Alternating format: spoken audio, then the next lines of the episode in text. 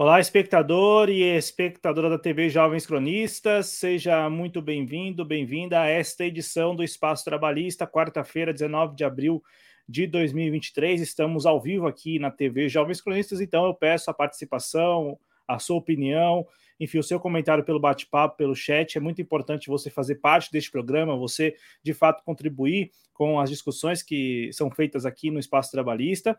Peço, claro, sempre o like, o joinha e, se puder contribuir financeiramente com o nosso projeto, com Jovens Cronistas, contribua, porque acredito que, que vale muito a pena. Sempre com a gente aqui no Espaço Trabalhista, edição de número 51, já que a edição passada foi a edição de número 50. Edição de número 51, estamos aqui sempre com ele, Cristiano Araújo, que é idealizador do projeto Em Nome da Rosa, que eu aqui reforço que vocês que não conhecem passem a conhecer nas redes sociais. Como vai, Cristiano? Tudo bem? Boa noite. Boa noite, Cláudio. Hoje, né, edição número 51. Será que é uma boa ideia? Eita, hein? Chegamos aí com os trocadilhos ruins, né? Acusei a idade agora né, com esse negócio de 51. Muito, Mas, muito, né? Muito. É, acusei bastante. Mas enfim, né, Cláudio? Então, estamos aí de volta para mais uma transmissão aqui, né, da TV Jovens Cronistas. Hoje vamos tocar em dois temas que chamaram bastante atenção na semana, né? Eu não poderia deixar de falar, né, sobre esse tema aí envolvendo as varejistas asiáticas e as casas de apostas, né, que gerou um grande debate, como era de se esperar, nas redes sociais. Eu recebi muita coisa também de alguns amigos.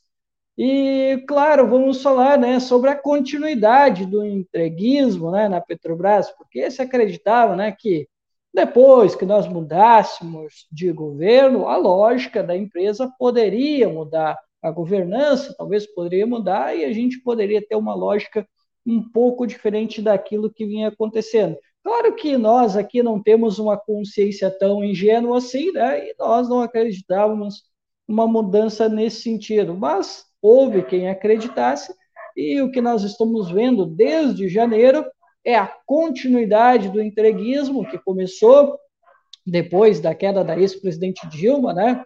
Que, diga-se de passagem, ela fez um acordinho lá, né, com Serra, no finalzinho do governo, que todo mundo eu acho que lembra, né? E foi ali que, na minha opinião, é claro, né, muito particular, que a gente começou, né, a acabar o buraco para que a Petrobras se tornasse o que é hoje e fosse para esse limiar de coisas aí que a gente muda o governo, mas não muda nada na empresa e o entreguismo continua e é sobre isso que a gente vai falar hoje aqui no nosso segundo tema. Exatamente. A gente vai tratar de dois assuntos, sobretudo, mas como eu já disse, se você estiver acompanhando ao vivo, participe pelo chat. Inclusive, se quiser que, é, que o Cristiano comente algum assunto, manda aí num bate-papo. É sempre, sempre muito importante essa interatividade, né? Essa troca de ideias que acontece aqui sempre no Espaço Trabalhista e em outros programas do canal. Ô, Cristiano, vamos falar então. E você ontem mandou para mim assim: pô, o, o ministro Haddad nos quebrou porque o assunto da taxação das, das encomendas, né, das importações é, feitas por pessoas físicas, e, e, aí encomendas com valor de até 50 dólares, este assunto ele estourou na semana passada e desde a semana passada o ministro Haddad vinha defendendo, assim como o secretário da Receita também, o Robson Barreirinhas, eh, os dois vinham defendendo a ideia mesmo de que é, a isenção que existe é, para encomendas de até 50 dólares, isso lembrando e levando em consideração as, as transações que são feitas entre pessoas físicas, essa isenção ela seria extinta. Né? Tanto é que o governo estava aí, até onde a gente soube, o governo estava rascunhando uma medida provisória né, para determinar o fim dessa isenção. E na prática, isso. É, e aí eu, eu falo aqui até como em parte é, interessado no assunto, porque acho que, assim como o Cristiano e também o nosso público, pô, nós já importamos alguma coisa né, na Shein ou na, na Shopee, no AliExpress, então, nem se fala, né? E, e aí, com isso, né, com o fim dessa isenção, é, boa parte das nossas encomendas, as encomendas feitas pelo, pelos consumidores brasileiros nesses sites, não só neste, mas principalmente nesse, é, seriam taxadas, essas encomendas seriam taxadas, como ocorre, né? Tanto é que é, quando nós compramos algo lá principalmente nesses sites, a gente sempre corre o risco de ser taxado, enfim, né?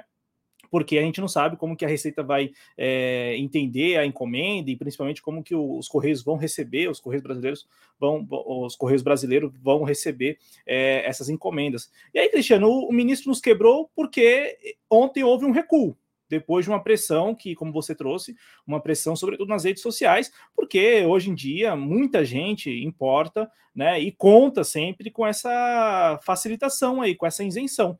E no final das contas, o Cristiano, na sua avaliação, o governo acerta ou, ou não é, no recuo? E, claro, se você puder nos contextualizar né, a respeito do que levou o ministro Haddad lá atrás, o Robson Barreirinhas da Receita, é, eles tomarem essa iniciativa, né, a iniciativa de é, dar fim, extinguir essa isenção.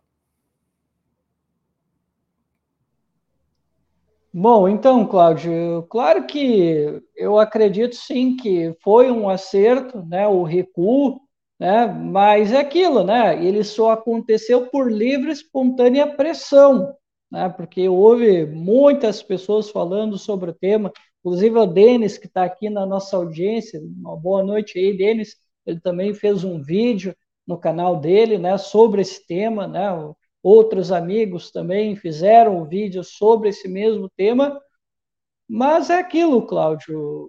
O governo viu que aquilo poderia minar a popularidade do governo. Acho até que foi o Marcos Boaventura, está sempre aqui com a gente. Ele me mandou um link que foi que fizeram uma espécie de uma pesquisa interna dentro do PT eu não sei se também se não teve uma publicação na imprensa demonstrando que uh, essa proposta poderia minar a popularidade do presidente Lula, e aí foi isso que, na verdade, fez ele voltar atrás. Claro que são inferências nossas, né, Cláudio? Mas eu acho muito mais plausível, né, que o Lula tenha agido. Ele disse: opa, peraí, mas se existe uma pesquisa que aponta que a minha popularidade vai afetar, então é melhor eu voltar atrás, porque senão eu vou ficar de mal em maus lençóis com o povo que confiou em mim, né? Então, eu acredito que teve muito disso, né, de que houve, né, uma pesquisa e essa pesquisa apontava que as coisas não iam ficar muito muito boas lá para o lado do Lula. Então, o Lula, né, foi lá e, e, chegou perto do Haddad e disse: Não, ó, Haddad, volta atrás aí, porque senão a coisa vai ficar ruim para nós.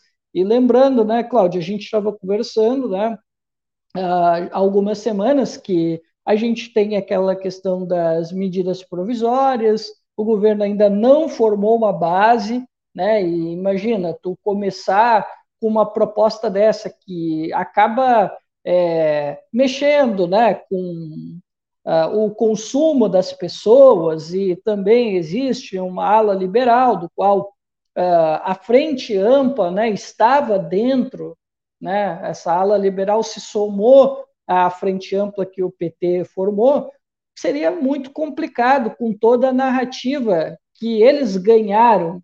Né? Então, ele, o Lula pensou, não, eu não vou botar a minha cabeça a preço, né?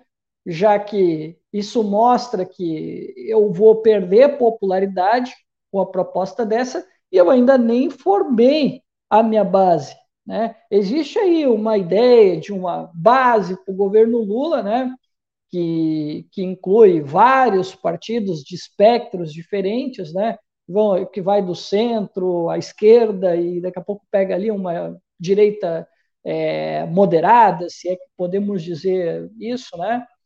Então, assim, tem todo tem tudo isso que foi pesando, né? E os potenciais aliados eles eram críticos a essa a, a essa proposta, né? Que estava aí, caiu na mídia e o governo se atrapalhou demais na comunicação, e eu até quero fazer um parênteses com relação a isso, né? É, sobre comunicação, porque eu acho que quase todo mundo falou que a comunicação foi atrapalhada, que não houve uma coordenação e que o governo comunicou da pior forma possível. De fato, isso aconteceu. O governo comunicou de uma forma horrível, né? A pior forma possível. Mas uh, criticar a comunicação, ela esconde um erro de origem, Cláudio, que é o seguinte: o problema foi a concepção do governo. Que é o seguinte: o governo é, caiu no mesmo, no mesmo engodo da economia política liberal do, dos governos passados, seja ele Temer, seja ele Bolsonaro, porque o governo acreditou que precisava primeiro fazer a reforma fiscal.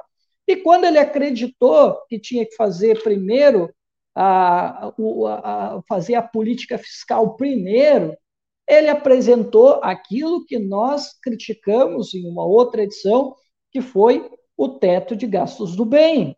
E aí, quando ele fez o, quando ele né, apresentou em PowerPoint o teto de gastos do bem, ele deixou muita margem para interpretação. Porque, Cláudio, eu acredito que eu e tu, pela apresentação do governo, a gente está, entendeu, razoavelmente bem, mas foi pelos outros que a gente entendeu o que, que é o teto de gastos. E eu, Cláudio, acredito que tu me mandou ontem, né, uh, o, o projeto, eu, sinceramente, eu dei uma lida, não me disse quase nada o, o projeto do governo, e eu temo que vai acontecer a mesma coisa, Cláudio. O governo vai entregar a narrativa para a oposição.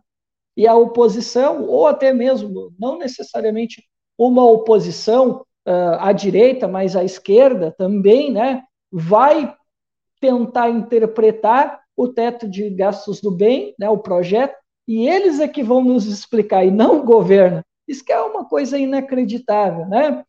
E aí, Cláudio, voltando ao tema, o governo acreditou que ele precisava fazer o fiscal. E como o, a regra fiscal ela é bastante frágil, ela a gente já falou muito detidamente sobre a questão das bandas cambiais, sobre a questão do limite da receita, né? O governo colocou uma série de travas para que o governo precise gastar, que é o que o governo deveria estar fazendo mas não está. O governo quer segurar os gastos. E aí tem aquela questão que muitos economistas desenvolvimentistas falaram, que, bom, tudo bem, se vai cortar gastos, vai ter que arrecadar de outro lugar, o que era evidente. E o governo já havia na imprensa essa especulação de que o governo ele faria a cobrança em cima é, dessas varejistas asiáticas sobre os games e sobre as casas de apostas, né? Isso já estava colocado, né? E incrivelmente, né? O governo vai lá e apresenta a proposta, né? E todo mundo pegou qual era a ideia, né? Que a ideia era simplesmente a de arrecadar né? E aí, pô, o, o cidadão comum, Cláudio, ficou inconformado, porque, Cláudio, enquanto o governo ele não faz a reforma tributária, que ele coloca o fiscal na frente do tributário, quando deveria ser o contrário, ele simplesmente ele faz aquilo que outros governos já fizeram, que é de tributar no consumo, de cortar gastos, de, certa forma, Cláudia, aí eu quero usar uma expressão bem forte mesmo, é de criminalizar o gasto público. É exatamente isso que Simone Tebet, uh, Fernanda Haddad e o próprio Lula, que todo mundo tenta esconder, mas aqui nós não vamos anistiar o Lula, porque ele é o responsável por isso tudo, e ele simplesmente faz isso, faz a mesma política econômica dos governos anteriores. E aí o cidadão não compreende, Cláudio, porque como assim? Tu vai taxar o meu consumo e aí a galera lá que ganha, uh, que, que, que, tem ali né, as isenções de produtos de luxo, fica por isso mesmo? Como assim? E, e, e, e as facilidades que, que a banqueirada tem aí vai ficar assim? O cidadão não compreende, Cláudio, quando tu não, não faz a taxação das grandes fortunas, não faz uma reforma tributária antes de tu atingir o cidadão médio. Ele nunca vai entender isso. Então, a proposta do governo, ela tem esse problema de origem que precisa ser abordado muito antes da questão da comunicação, que realmente foi uma grande atrapalhada. Mas a gente já vai tocar um pouquinho mais sobre outros problemas, Cláudio. É, inclusive, eu vou aprofundar um pouquinho mais sobre essa questão que eu falei, né, das isenções, né, do que o governo está deixando de fazer ao invés de né, ter pensado essa grande besteira. A sorte, né, nossa ou não, né, é que o governo voltou atrás, mas o erro existiu, embora tenha voltado atrás.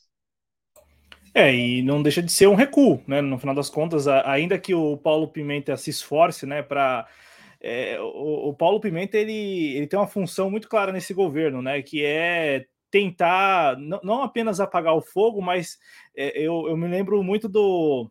E eu acho que você já deve ter lido, Cristiano, nosso público também. Mas tem Laranja Mecânica, né? E, e, e aí tem sempre um. Tem, lá na Laranja Mecânica tem um dialeto, né? E, e aí eles criam palavras, né? E, e aí eu, eu, fico pensando, o, o Paulo Pimenta meio que ele se encaixa nessa situação, porque ele, ele tenta, não, não foi um recuo. Foi o quê? Ah, não, o governo só voltou atrás. Ah, então não é um recuo. Não. É, e, e aí, só para não deixar de comentar aqui, é, é, muito curioso, né? Como o governo, ele, na parte da comunicação, ele não, não falhou.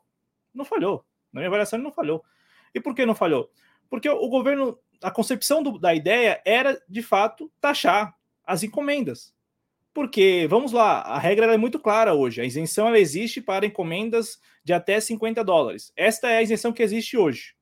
Isto considerando transações feitas por pessoas físicas do Brasil e do exterior, né? Esta é a regra. Não tem discussão sobre isso. A partir do momento que essa isenção deixa de existir, então, por exemplo, as encomendas que são feitas né, as transações que são feitas entre pessoas físicas que envolvem encomendas com valor superior a 50 dólares já são taxadas hoje pela Receita Federal. E são taxadas com uma alíquota de 60% sobre o valor do produto. Não é isto? Então, com o fim da isenção, com o fim da isenção, todos os produtos, todos os produtos seriam taxados, todos eles. Então haveria taxação. O, o, o governo tentou, e as duras penas, é, e aí isso vale, isso cabe, isso vale para o Paulo Pimenta, mas vale também, eu vi aqui no chat o pessoal citando a primeira dama, vale para ela, vale para aquele influenciador lá, o, o, o Felipe Neto, enfim, vale para todos estes que tentaram de alguma maneira explicar e explicando e explicaram com fake news, né, no que seria configurado fake news, notícia falsa e tal, falando que não haveria taxação, porque a taxação seria feita sobre as empresas. Não, não seria feita, não há nenhum projeto, né? Até porque a medida provisória não, não seria suficiente para taxar estas empresas. Isso teria que ser discutido no Congresso, por meio de projeto de lei, por aí vai. Então, assim, Cristiano, a, a, a comunicação, cara, a, a, comunicação, ela não, não sei se ela foi muito errada. A comunicação, ela, ela cumpriu um papel que foi, olha, Estamos aqui com uma proposta que vai sim, se, se, se implementada, vai taxar os produtos, e nós precisamos construir uma, uma, uma narrativa mentirosa, em última instância, mentirosa, sobre o que nós estamos propondo. E foi isso que aconteceu na última semana. Ao ponto da primeira-dama replicar, ao ponto desse influenciador falar, e, e as pessoas na ponta sabendo que não, que na prática o governo estava disposto a taxar encomendas de todos os valores. Não, é, não era isto? Tanto é que para isso, isso para mim assim foi muito marcante dessa discussão toda. Se o governo estivesse apenas cumprindo a lei, como disse várias vezes, por que uma medida provisória? Por que uma medida provisória? Ué, não faz sentido nenhum. Então, assim, se o governo estava disposto a redigir uma medida provisória, enviar para o Congresso e, ao mesmo tempo, taxar todos os produtos, todas as encomendas, e aí o governo tenta, por meio da sua comunicação, construir uma narrativa mentirosa, para mim a comunicação não falhou, porque na prática nós, nós tivemos ao longo dessa última semana vários interlocutores do governo e influenciadores que são é, apoiadores do governo trabalhando essa narrativa mentirosa de que as empresas seriam as afetadas, seriam as atingidas, os alvos seriam as empresas, e o governo estava disposto, aí sim, com o aval do presidente da República, a bancar essa medida que, como você lembrou, e eu acho que este é o, esta é a essência da discussão toda, esta medida só foi pensada porque foi apresentado o tal do novo arcabouço fiscal, o teto de gasto do bem a que se refere o Cristiano. Só foi esta, esta, esta proposta só foi concebida por isso, porque precisa dos 8 bilhões lá, porque senão não fecha o ano. Não é isso? Então, só para não deixar de falar, porque o, o governo ele trabalhou a comunicação dele para e aí aqui, cara, hum, como nós já falamos várias vezes, nós temos muita independência para afirmar isso. O governo tentou construir uma narrativa mentirosa. Tentou, tentou vender algo para, principalmente a sua base, que na prática e na, na realidade não existe, porque o governo estava disposto a taxar todo tipo de encomenda, todo tipo de encomenda. E aí, para não deixar de dar uma solução aqui, o que eu acho que caberia neste caso, e caberia ao governo, ao governo propor, já que uma dessas três varejistas, mas uma dela, que é, é, é, das três é uma principalmente, porque das três que nós até mencionamos, nós exibimos aqui na, na miniatura, nós colocamos na miniatura, as três que nós colocamos, a Shein, a Shopee e o AliExpress, a Shopee e o AliExpress são marketplaces, né, Cristiano? Então, assim, tem pessoas físicas trabalhando, vendendo ali. É como se fosse, não sei se aí em Porto Alegre também deve ter, aqui em São Paulo tem muitas as galerias, né? Então, tem as galerias, tem os boxes lá, são pessoas físicas né, trabalhando e vendendo seus produtos. Isso é um ponto pacífico. A Shein, não. A Shein, ela vende produtos dela. Ah, mas a, a reclamação do governo seria que a, a, a Shein, sem citar a Shein, estaria se passando por pessoa física para enviar produtos ao Brasil e driblar a Receita Federal. O que, que eu penso? Eu penso o seguinte, que o governo deveria propor a extensão dessa isenção aí, que existe já, de 50 dólares, 50 dólares, é, o valor da encomenda, entre pessoas físicas, para transações de pessoa jurídica e pessoas físicas. Estabelecer 50 dólares como uma isenção também válida para transações entre pessoas jurídicas e pessoas físicas. Ponto final. Passou disso, o, no caso, o comprador, o consumidor vai lá e paga a, a taxa. Ah, mas como que os Correios e a Receita Federal faria essa logística? Cara, eu nunca andei de avião, Cristiano. Eu nunca andei de avião. Eu nunca sequer pisei num terminal é, de qualquer aeroporto. Nunca. Mas eu já vi em séries e filmes e tal, e acho que todos nós já vimos, aqueles raios-x lá que você consegue ver tudo. Tá lá embalado, tá fechado, mas você consegue ver o que tem dentro.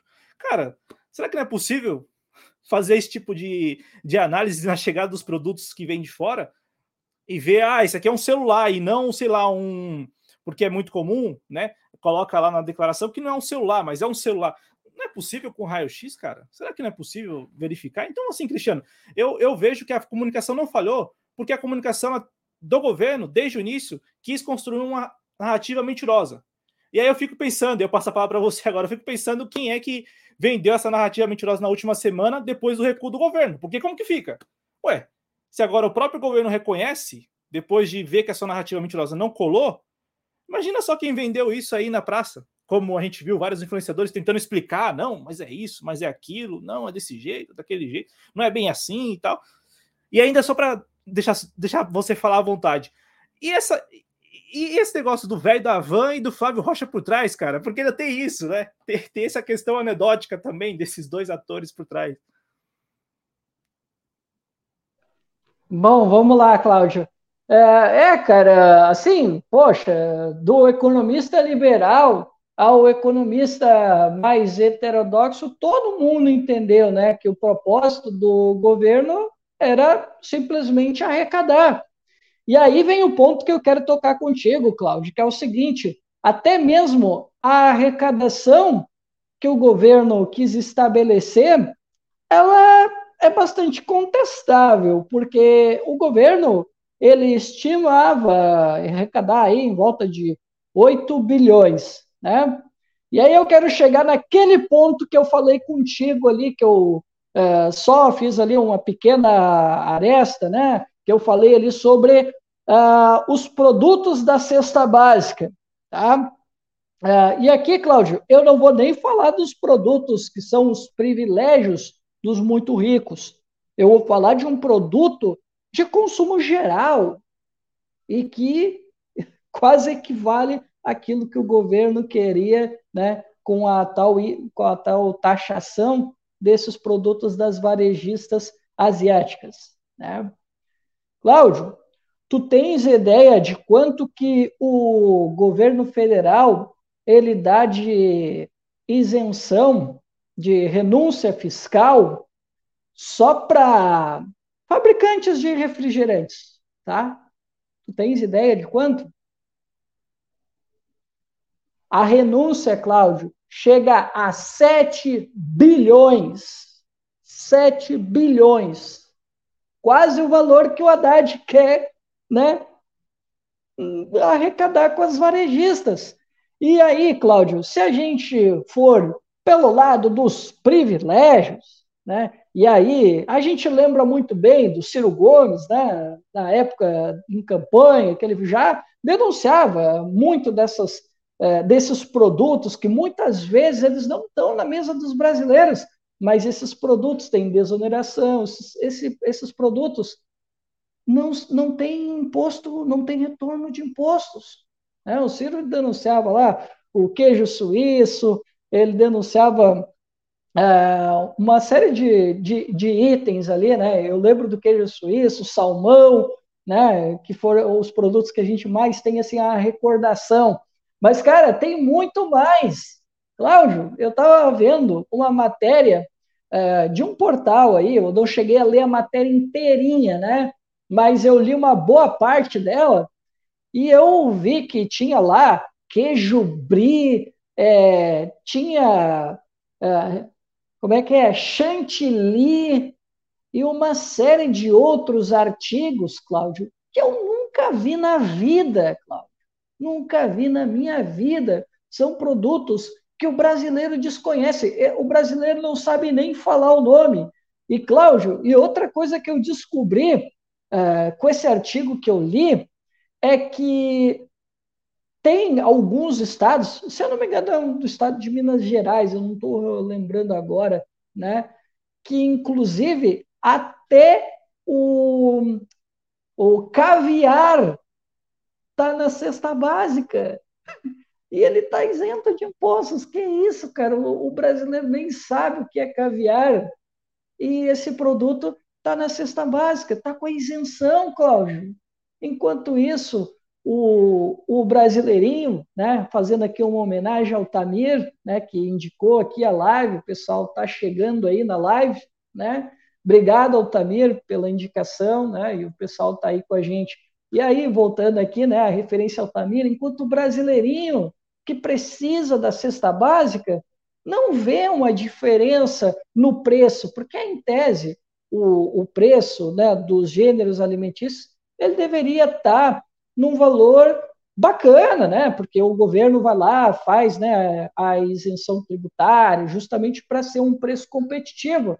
Só que aí tem um problema, porque aí esse pessoal ele está, ele está né, competindo ali com com um grande latifundiário, né? E aí ele não consegue, não consegue competir, não consegue ganhar escala. E aí, meu amigo, ele faz o preço que dá, né? E aí às vezes o preço nem é tão competitivo assim, né? Frente aos grandes latifundiários. E aí tem mais outra questão, né?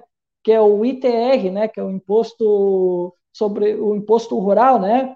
Que também é um valor super baixo, né? No Brasil e aí isso, claro, acaba incentivando com que aqueles grandes proprietários, né, eles consigam né, ter cada vez mais faixas de terra e sobra pouco para aqueles que realmente levam o alimento para todos os brasileiros. Então, Cláudio, e aí eu volto ao nosso ponto, né, sobre os privilegiados. E aí, Cláudio, nessa mesma matéria que eu tive acesso, essa matéria é de 2021, tá? Eu fiquei sabendo que só em privilégio tributário, na cesta básica, o valor, Cláudio, chega a 18 bilhões, Cláudio. 18 bilhões, Cláudio. Tem lá queijo suíço, como falei, né? Tem o queijo brie, queijo não sei do que, é, salmão, a, a G Brandão me ajudou aí, o filé mignon, né, como dizia o Ciro, né, é, o queijo suíço, salmão e uma série de outras coisas, e esse pessoal não paga imposto, Cláudio. E aí o governo vai lá e me cria né, esse, esse imposto sobre as varejistas, que na verdade né, uh, é até errado dizer isso, né, Cláudio?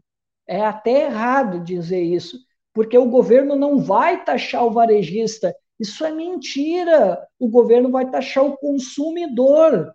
E teve até um, um rapaz aí que se pronunciou, saiu na Zero Hora, que é o jornal aqui do Rio Grande do Sul, né, de maior circulação, que ele disse, sabe o que, que ele falou? Ele disse, não, eu estou tranquilo com relação ao projeto do governo, porque assim, quem, se, quem vai se responsabilizar pela, pela questão tributária é o consumidor. A Shopee, a AliExpress e outras não tem nada a ver com isso. E por que, que ele falou a, a zero hora, Cláudio?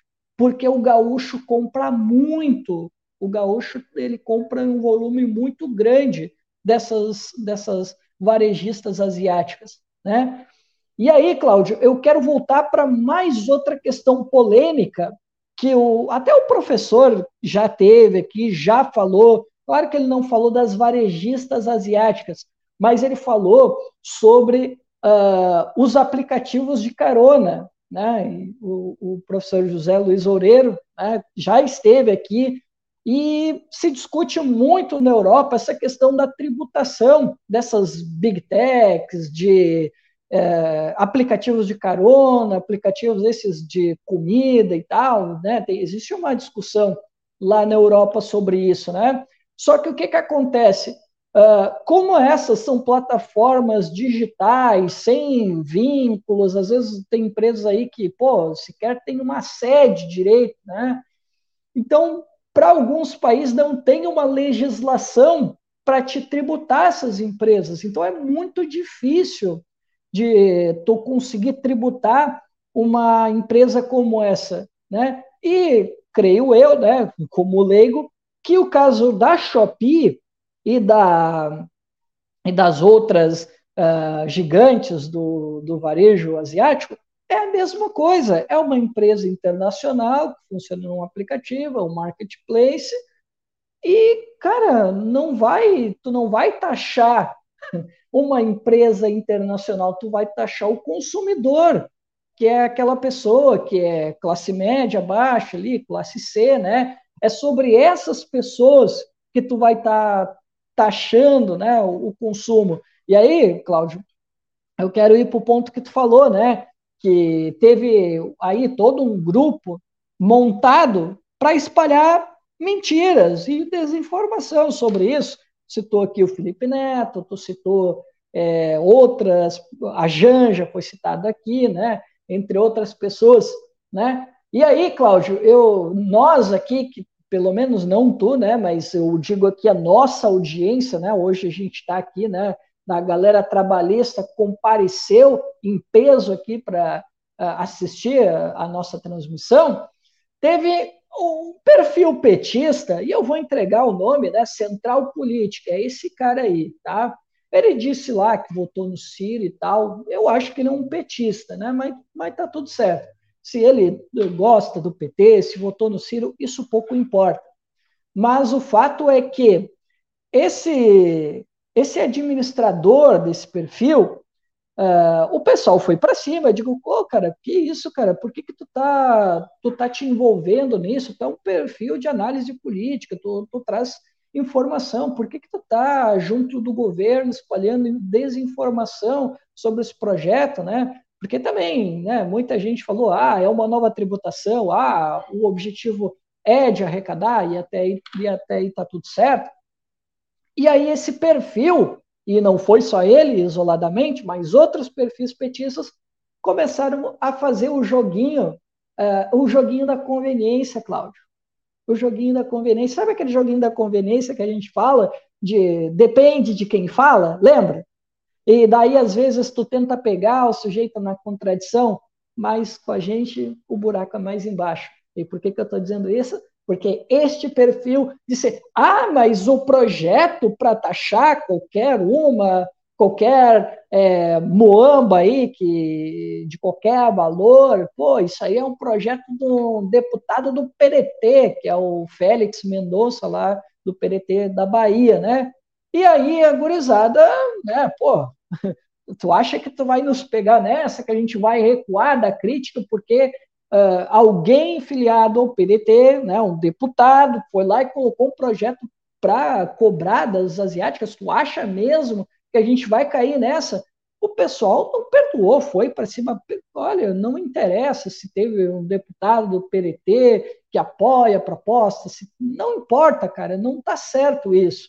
Né? E o pessoal foi para cima mesmo, sabe? O pessoal achou que ia nos pegar nessa, né? De ah, não, mas um cara lá do PDT, ele apoiou, ele botou um projeto e tal, né, lá de 2019, por que que tu não está criticando isso? E a, e a galera não deixou, não deixou por menos e disse, não, eu acho que ele está errado, não pode taxar o consumo, que isso, né, pelas, pelos elementos que a gente já discutiu antes, porque o governo, ele se antecipou nessa ideia de arrecadar que a gente já sabe o porquê, né? O governo que, quer arrecadar, porque sabe que a regra fiscal que ele está colocando aí é a grande armadilha que o próprio governo colocou. Ele sabe que vai ter que arrecadar muito. Eu não lembro o, o valor, Cláudio, aí tu pode me ajudar, mas acho que o pessoal falou que era 147 milhões, bilhões, eu não lembro agora o valor. o governo, o governo só quer. Desculpa, desculpa de interromper, mas assim, o governo só quer reduzir o déficit que é previsto para este ano de 200 bilhões para uhum. 100 bilhões, não é isso? É, é, então, assim, é, o governo precisa para uhum. ontem arrecadar, né? Então, eu, eu, acho que é nessa isso. casa aí, se não é para. É, pra... é, eu ouvi, parece que eu ouvi que era, a ideia é 147 bilhões ele quer arrecadar. Então, ele pensou, não, então vamos, vamos taxar o consumo. 8 é, vamos, vamos começar pelos oito, né? E, só que daí tem essa questão que eu te falei. Mas aí tu deixa de fora a reforma tributária, que era, que era o que a gente deveria ter discutido antes, né? Para taxar as grandes fortunas, as heranças, né? A gente poderia ter discutido os privilégios tributários, né?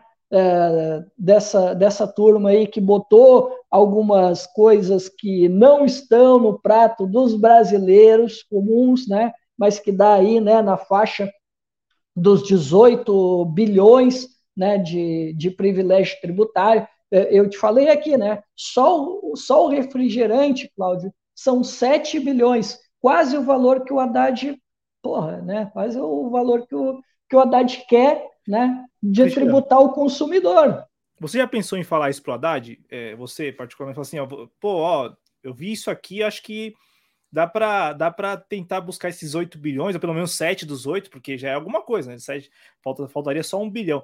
Claro, claro, que eu falo isso brincando, porque é, é assim, é, o, o, o, que o Cristiano está falando, e é muito importante, este governo, este governo, o governo Lula, estava disposto, até semana, até ontem, estava disposto a, a taxar ainda mais o consumo. Ah, mas a sonegação de impostos, ah, mas é contrabando. É como eu estou falando, eu acho que o Cristiano concorda. Essa, essa é a pior parte, Cláudio. Essa foi a pior parte, porque uh, tu lembrou muito bem, né, da forma como o governo tratou o público geral que consome, que compra nessas varejistas asiáticas. Ele começou a chamar de sonegador, começou a chamar de contrabandista, né? E eles usaram ali, né? Eu não sei como é que o Aldo fala, mas eu, ele falou sobre isso, ele até criou um termo para isso, quando a gente é, quer colocar uma proposta justa, mas a gente contamina a proposta. Eu vou chamar de um envenenamento de poço, tá? Eu não, depois eu tenho que consultar o Aldo para saber o que, que ele falou né, sobre essas causas justas, mas que às vezes acabam se distorcendo. Se o Tamir estiver ainda aí por aí, talvez ele nos dê a luz o que, que o Aldo falou né, sobre isso. Mas, cara, enfim, uh, era o, quem é que não quer né, ver de fato né, que se está acontecendo coisa errada na, na tributação, está acontecendo sonegação. Eu acho que sim, tem que tributar mesmo, né? Só que, poxa, cara, menos de 50 dólares, uma tributação que vai atingir o pessoal que, né, vamos lá, né, uma classe média, baixa, né, e são pessoas que estão vendendo um produto, elas não estão adquirindo o produto em grande, em grande quantidade, né? A maioria das vezes ali, ah, tu comprou uma capinha de celular, né? E tem pessoas que às vezes, sei lá, uh, elas compram um produto ali porque querem revender em algum lugar, né? Elas sobrevivem, né?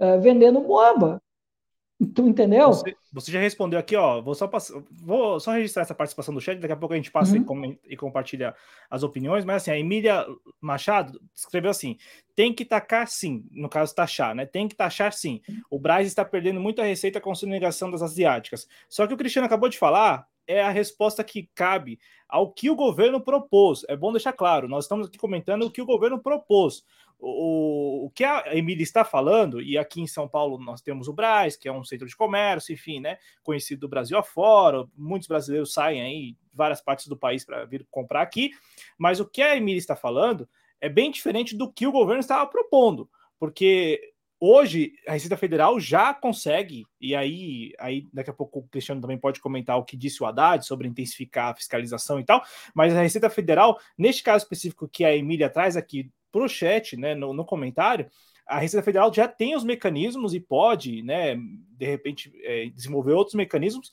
para coibir essa sonegação, que aí sim é em quantidade. É bem diferente do que o governo estava propondo.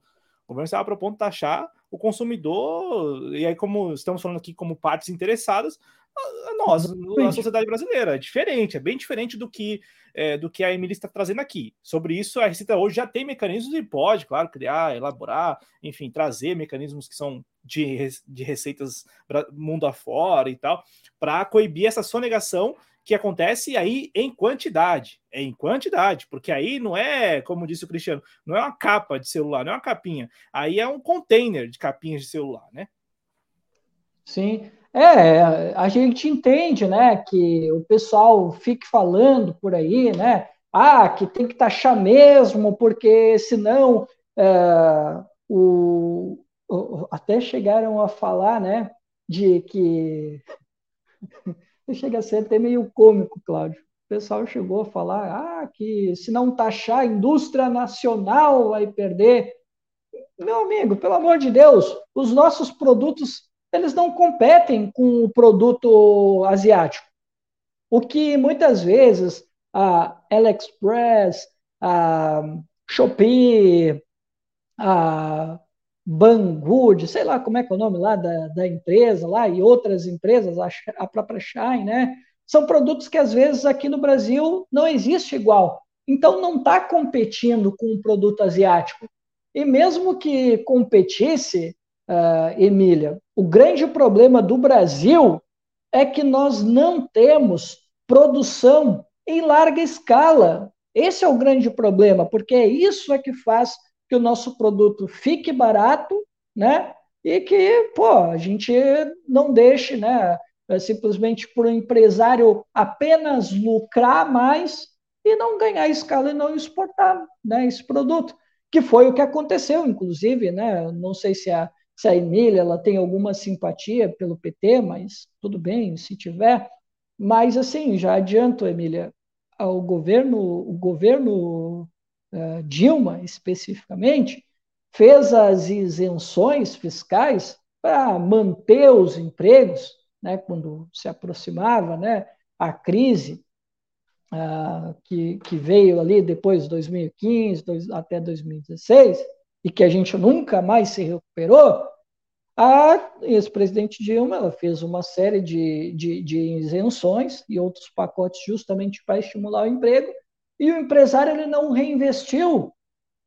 Muito pelo contrário, ele só, o que ele fez, ele, tudo que ele fez foi aumentar a taxa marginal de lucros. Foi só isso que ele fez. Então, não adianta a gente vir com o argumento de que ah, é para proteger a indústria nacional. Tá, mas vamos lá.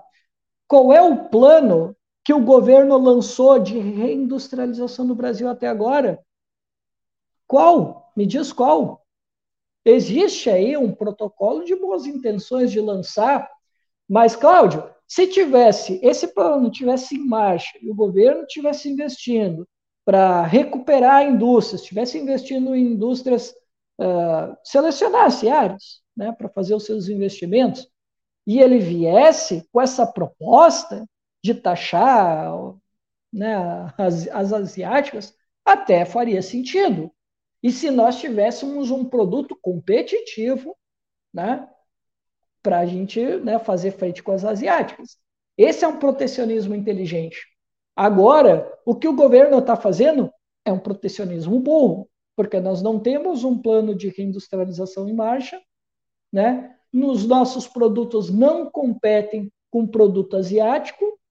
Então, para que que tu vai pesar a mão contra o consumidor enquanto a gente mantém o privilégio tributário na cesta básica a gente não faz a tal da reforma tributária, que muita gente acredita que não vai sair. Né? Eu também acho que se sair vai ter problema, e já estão já está saindo um buzuzum aí de que talvez essa reforma tributária não vai ser nada legal.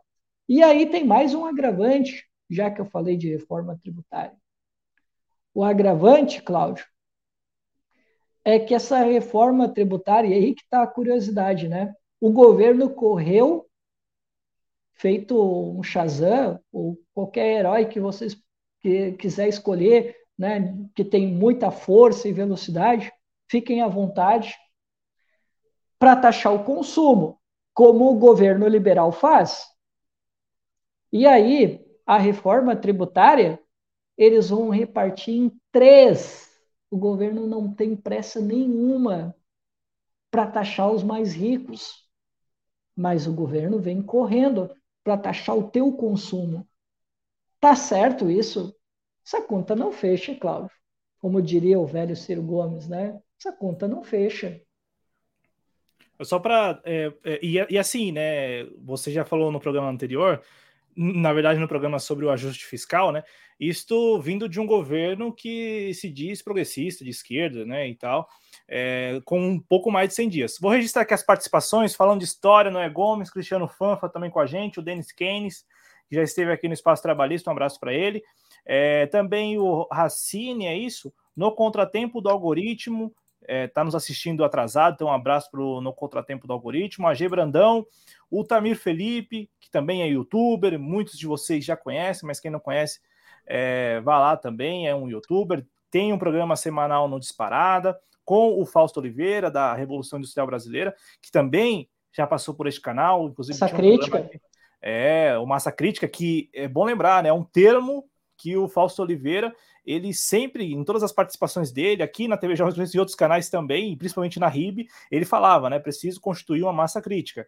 E o trabalho da RIB, vamos lembrar, né? Revolução Industrial Brasileira, é, fez com que constituísse, pelo menos aqui no universo das redes sociais, uma massa crítica mesmo, né? Defensora do desenvolvimento do Brasil e não por conveniência, porque quando o Cristiano falou assim, ah, sabe aquela conveniência, eu pensei, ah, o Cristiano vai falar que agora nós temos vários desenvolvimentistas, nós temos vários defensores da indústria brasileira, porque com a, uma das vertentes aí dessa narrativa mentirosa do governo era essa, né? Nós, nós precisamos defender a nossa indústria.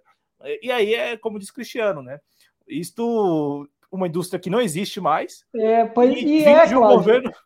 Ah. E, e, não, e o detalhe, né? Antes, né? Inclusive aí, Felipe Neto, recadinho aí para ti, Felipe Neto, e para outros uh, influencers que gostam aí do PT. Como assim?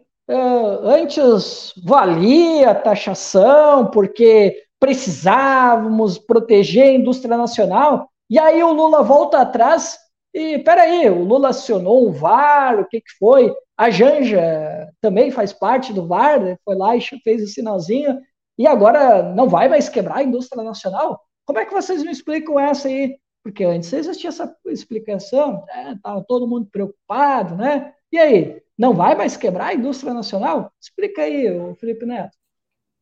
Ô, Cristiano, e, e, sempre vale fazer aquele negócio, né? Aquele exercício. E se fosse o outro presidente, será que esse pessoal teria feito um videozinho explicando? Falando, não, vai ser desse. É, é, é, pura conveniência. E o pior é que, como disse, e o, e o termo engodo é o mais adequado, né? Porque é puro engodo e, infelizmente, uma galera cai. Assim, eu digo infeliz, infelizmente, mas tem gente que parece que gosta de cair, então cada um aqui, é, cada um tem o, o, direito de escolher o que assiste, o que consome, né? E, Achou que, é que eu diga, né? É o. Enfim, mas. Achou que, né? Achou que, né? Achou que. Sabe como é que são as coisas, né? tem o antes e o depois. Sabe aquele meme, aquele do 23 e 59, meia-noite? Aquele meme ali cai muito bem para Choquei, cara.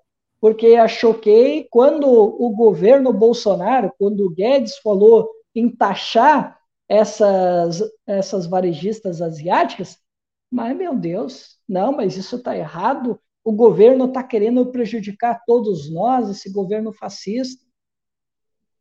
E agora, no governo Lula, não, tem que taxar esses contrabandistas aí, papapá, né? Tá vendo, né? As conveniências falando muito alto. Não, Depende ainda... de quem fala, né? Depende de quem fala. Se for o painho, tá tudo certo. Não, e ainda tinha aquele negócio, né? Ah, estão fazendo isso para ajudar os amigos, né? Os amigos do rei, que era o Flávio Rocha e o velho da van. Aí agora é, é, complicadíssimo, né? É por isso que, de novo, o governo tentou construir uma narrativa mentirosa mesmo, assim. Vamos, vamos vender uma, uma narrativa que. E, e muita gente replicou, principalmente aquele vídeo do Felipe Neto, né? Que é dantesco.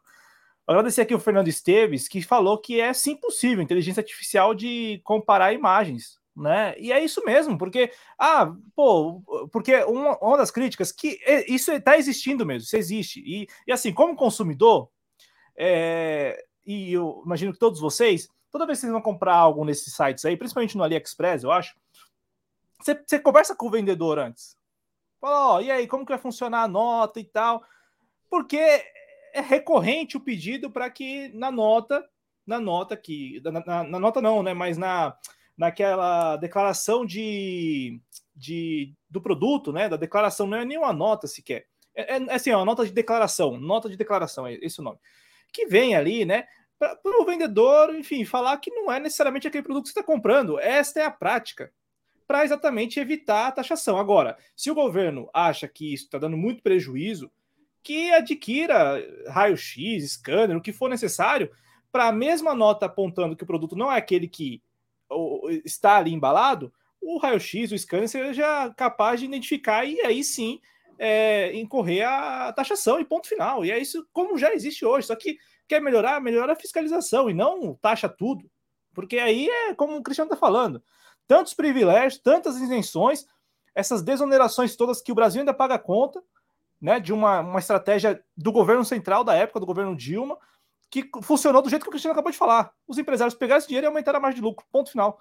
Exato. E, e, e, ainda assim, ainda assim, muitas empresas contando com o refis do governo. Então ainda teve isso. O governo. E aí veio o Temer depois com os refis da vida. Então, assim, as empresas, esses empresários ganharam muita grana nesse período, nesses 10 anos, em que o Brasil não se desenvolveu nada. E aí eu acho que, pô, cabe essa crítica. Cabe essa crítica. Como eu estava falando com o Felipe Coutinho aqui. Eu sei que muita gente ano passado estava aí, não, tamo, estamos juntos, não sei, as críticas são muito importantes, porque era o Bolsonaro, o Paulo Guedes e o, a turma dele. Agora não. Agora pode. É, não, a crítica tem que persistir e a crítica ela tem que existir, assim como o elogio. E neste caso, eu acho que o governo tem merecido essas críticas. Porque o governo comprou essa, essa briga. O governo quis comprar essa briga. O governo escolheu isso. Ninguém falou assim, ah, ou faz isso. Não. O governo, é como disse Cristiano, quis é, apresentar primeiro o arcabouço fiscal e teve que correr atrás aí de oito é, Ele é, exato, ele, ele armou uma, uma armadilha para ele, o próprio governo armou uma armadilha, do qual daqui a pouco ele vai ter que, ah, deu, deu ruim ali, né, com relação à questão do... Do resultado do, primário. Deu, deu ruim, não, eu digo ali da proposta, né, de taxar as varejistas asiáticas, não, então vamos partir para outra, porque o governo vai precisar ter que tirar de algum lugar, porque ele vai ter que arrecadar alto para que ele possa fazer o superávit primário, porque foi isso que o governo decidiu. Ele disse que tem que fazer o superávit primário para fazer graça né, para o mercado, né, porque o, te, o, o teto de gastos do bem precisa funcionar. né? Então vai ter que arrecadar de algum lugar. E aí entra, né, as casas de apostas, que eu acho que, Cláudio, é uma unanimidade, né, pelo menos para nós progressistas, de que sim, tem que taxar essas casas de apostas. Eu e o Tamir, nós temos uma posição bastante radical com relação a isso. Eu, para mim, nem precisava existir essas casas de apostas. Né? Isso aí vai atrapalhar o esporte. Uh, a gente já viu né, onde é que está dando, né? A gente já viu, né, principalmente nesses dois últimos dias, o que está acontecendo com relação a essas taxas, uh, desculpa, essas casas de apostas. Mas, Cláudio, assim, moralmente a gente é, é favorável, certo? Só, só que, Cláudio, nem isso o governo faz certo, Cláudio. É inacreditável. Ontem eu estava lendo, eu pedi para o Marcos, que está aqui com a gente, é, pedi para ele me mandar a matéria, né, que eu não estava conseguindo ter o acesso. O governo conseguiu a façanha de colocar como proposta para as casas de apostas que o ganhador vai pagar 30% e a empresa, a casa de apostas, né, pagará 15%. Mas o que, que é isso, cara? Poxa vida, a, a gente já é contra, né? Uma proposta de ter aí as casas de apostas, né? Aí o governo vai lá e, de novo, pune quem venceu, o ganhador. Poxa vida, cara, que isso, cara? Aí não tem como defender até o que é moralmente correto, que eu consideraria, o governo não faz direito, porque ele quer taxar o ganhador e não a empresa, né? que também é de fora. Esse é o outro problema, né? que eu, a maioria dessas de, desses uh, empresas de, de casas de apostas, né? maioria tudo aí é de fora, né? Tem alguma coisa que que, que, que é nacional, por exemplo, a BET Nacional, eu sei que é uma delas, né? Tem, a, tem uma empresa que patrocina o Grêmio, né? Que, pô, tem um patrocínio né, enorme né, lá no Grêmio, e essas empresas estão começando a, a ganhar terreno aqui no Brasil, né? E aí vem aquele mesmo problema, né, Cláudio? Que são empresas geralmente internacionais, que são plataformas digitais, e a esquerda não se preparou para esse debate dessas da, do capital imaterial, né? E, porque cada vez mais a gente vai entrando nessa, nessa onda, né? De empresas que às vezes não têm uma sede, que é um aplicativo, né? Não tem o vínculo, é, e, e, aí esse debate ele ainda está muito espinhoso, a gente não conseguiu avançar muito nesse debate, né? E aí o que, que acontece? Os governos, como por exemplo o nosso governo aqui, né, vai lá e taxa naquele que está jogando, naquele que pode ganhar, e, enquanto a empresa, 15%. Isso parece ser justo, Cláudio? Acho que não, né? Não dá, né? E assim, ano passado, você lembra, Cristiano, que o, o Congresso ele chegou, vou até pesquisar aqui, eu cheguei a fazer um da prática política falando da votação no Congresso sobre é, casas né, de jogos de azar e tal, cassinos, Sim. a ideia né, de abrir cassino, uhum. um cassino por estado e tal. É, e a oposição chegou a se dividir. Eu lembro que é, fui, fui confirmar aqui, o PT e o pessoal orientaram não, e o PDT, o PCdoB e o PSB da oposição, partidos da oposição, votaram a favor do relator, né, do texto do relator. E, e uhum. assim, eu concordo, eu concordo, contigo, cara. Primeiro, assim, eu sinceramente não sou muito favorável a essas casas, né, as casas, uhum. a, a ideia de cassino e tal. Tem quem defenda a geração de emprego e por aí vai, né, mas é como a gente já conversou, acho que o, o, a, o Brasil, se, se, se de fato o Brasil, em algum momento, constituir um projeto nacional e que procura sempre o desenvolvimento, acho que não precisa de cassino, entendeu? Eu acho que não, dá para a gente pensar em desenvolvimento do Brasil por meio de cassino, sabe? Como o Bolsonaro vivia falando e, e os seus interlocutores, né? Como se, ah, não, o Brasil precisa ter lá é, a, precisa ter só Las Vegas, porque senão não, não vai se desenvolver. Eu, para, eu acho que não é por aí, não é bem por aí. Mas com relação a essas, essas casas de apostas que são. E é, um, é uma questão, né, é, Cristiano, que você lembrou do Oreiro, e eu lembro de ter abordado esse Oreiro em uma das entrevistas, porque há uma dificuldade em tributar isso, o que não isso. é o que não é palpável, né? O que não é exatamente e tal, isso aí é muito complicado. Então, tributar ou taxar um cassino físico constituído com CNPJ é muito mais fácil do que é muito mais fácil, exato. Os sites que são, estão sendo criados aí, PixBet, Bet alguma coisa, BetPix, aí tem, né, enfim, uma infinidade de, de várias pessoas assim constituindo essas empresas apenas para é, atividade de estelionato mesmo, né? Para pegar o dinheiro das pessoas, enfim, não realizar as apostas, não não não conceder os prêmios, né? Quando as pessoas forem premiadas e por aí vai. Tem várias, né? Então, assim, eu acho que o, o governo ele e aí essa é a dificuldade não só deste governo, mas acho que do mundo, vários países do mundo, sabe? Essa dificuldade uhum. dessa tributação. Agora, o governo precisa para ontem sentar e discutir a tributação não sobre o ganhador, porque é muito fácil. É, é muito fácil propor e ainda colocar nesses termos. Estamos propondo a, a, tributação das casas de apostas, mas quem vai ser tributado é o ganhador, não é a casa de apostas. Então, assim, é a mesma coisa que a gente falou agora sobre o assunto das, das a, varejistas asiáticas. A tributação das varejistas asiáticas. Não, é, é o consumidor que vai ser tributado. Aí é muito fácil. Porque se tô, que, insisto, não é uma eu não acho que seja uma questão só deste governo ou só do governo brasileiro. Eu acho que os, os, governos pelo mundo afora têm muita dificuldade na, na, tributação dessas empresas que são transnacionais, que estão na internet apenas e por aí vai. Enfim, essa é uma dificuldade. Agora, é muito fácil apresentar como solução a tributação do, do ganhador da, da, aposta ou do consumidor que importa. aí é muito fácil, pô. Aí, aí até nós, né, Cristiano? Seremos capazes disso. Cláudio, não, e assim, deixa, deixa eu te falar uma, uma outras questões que estão envolvidas nesse debate.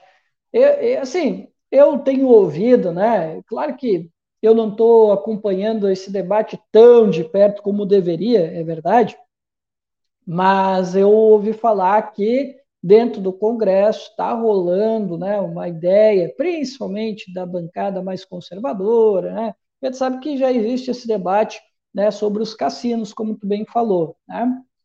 E tem e tem e essa essa mesma turma aí está discutindo dentro do Congresso a, a regulamentação dessas casas de apostas, dessas uh, plataformas digitais, né, que estão atuando aqui no Brasil e que patrocinam uh, canais de, de jornalistas esportivos, principalmente, né, uh, clubes de futebol, né? Hoje eu citei o próprio Grêmio aqui, né?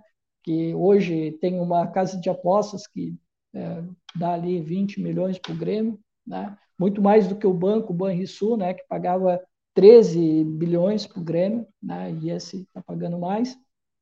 Cara, e aí é, tem um, tem, daí dizem que está correndo né, esse debate né, da regulamentação seria, poxa, tu, tu deixar né, tudo na mão dessa, dessa turma toda, né? E aí, Cláudio, tem uma outra questão que eu queria falar contigo, que eu tangenciei, e até o Marcos aqui, né, uh, falou com a gente, né, se a gente já tinha comentado, que estourou aí um escândalo na semana, né, nos clubes de futebol, que tem jogador, né, que está tendo atitudes, no mínimo, estranhas, né? Que estão tão, tão fazendo apostas né?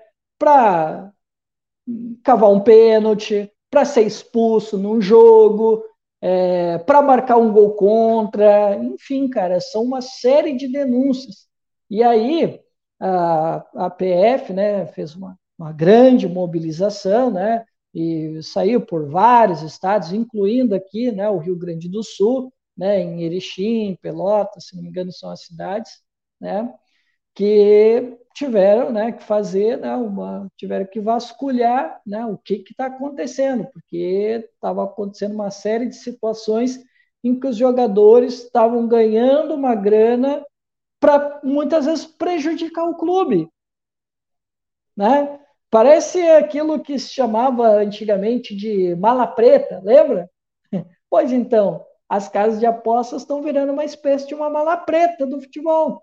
O jogador vai lá, comete um pênalti, é, ele vai lá e simula alguma coisa para ser expulso, né? Faz assim atitudes bizarras, né? Toma um gol, muitas vezes deixa o outro time fazer um gol para de repente ele ganhar uma bolada é, da casa de aposta. Inclusive o Tamir estava falando, né, que tem alguns jogadores, ex-jogadores, perdão, né, que nem escondem isso. Eles dizem, ah, olha, é, eu eu fiz tal coisa lá porque, porra, é, eu tinha feito aposta tal lá na casa de apostas, eu fui lá e chutei uma bola lá para fora para tomar um cartão amarelo mesmo para eu ganhar uma grana lá na casa de apostas, sabe? É, essa sutileza tá aí, né? Tá descarado o negócio, sabe? E aí desembocou nessa questão aí, né, de, de ter investigação, né, inclusive de atleta reincidente em outros casos, como o Vitor Ramos, né, que se envolveu né, numa escalação polêmica, que inclusive o, o Esporte Clube Internacional aqui do Rio Grande do Sul, né, na época entrou com uma ação quando foi rebaixado, porque teve um jogador que foi escalado de forma irregular e tal, né? Foi uma grande briga, inclusive o Inter né, continuou brigando por, por, por causa dessa irregularidade, que ele entendia que houve uma irregularidade, que não se provou, é verdade. Ele continuou insistindo, mesmo estando na Série B, né? Tentou fazer aquilo que o Fluminense fez, né? Lembra que teve um, um jogador da Portuguesa e tal, que ele foi escalado irregularmente, aí o Fluminense não caiu por causa de uma irregularidade que a portuguesa fez, né, do jogador, o Everton, né, que foi escalado de forma irregular, e aí a portuguesa acabou caindo, né, para a Série B, né, e o Inter tentou isso também, né, mas aí o Inter não levou, inclusive, né, quase quase sofreu uma penalidade, né, recebeu, vamos lá, né, recebeu um assédio judicial da própria FIFA, dizendo, ó, se vocês continuarem insistindo com essa história aí, nós vamos ter que punir vocês. E aí o Inter, né, disse, não, então tá, assunto encerrado, não vamos mais falar disso, né? Então, é, essa questão aí, além de ter esse problema que a gente falou, né, da, da tributação, né, de tu colocar o tributo pesando contra o ganhador e pouco a empresa, tem esses escândalos que estão acontecendo e que, com certeza, se for feita uma investigação bastante forte nesse sentido, vai se descobrir muitas outras falcatruas. E olha, Cláudio, quando tu coloca o mercado financeiro é, num esporte que é popular, que deveria ser um esporte de massa, e que tudo fica cada vez mais escancarado que o capital financeiro tem que entrar lá dentro, isso dá muita margem para acontecer esse tipo de coisa que a gente está vendo acontecer na Série B, com bastante frequência, e que nós estamos vendo também nos clubes da Série A.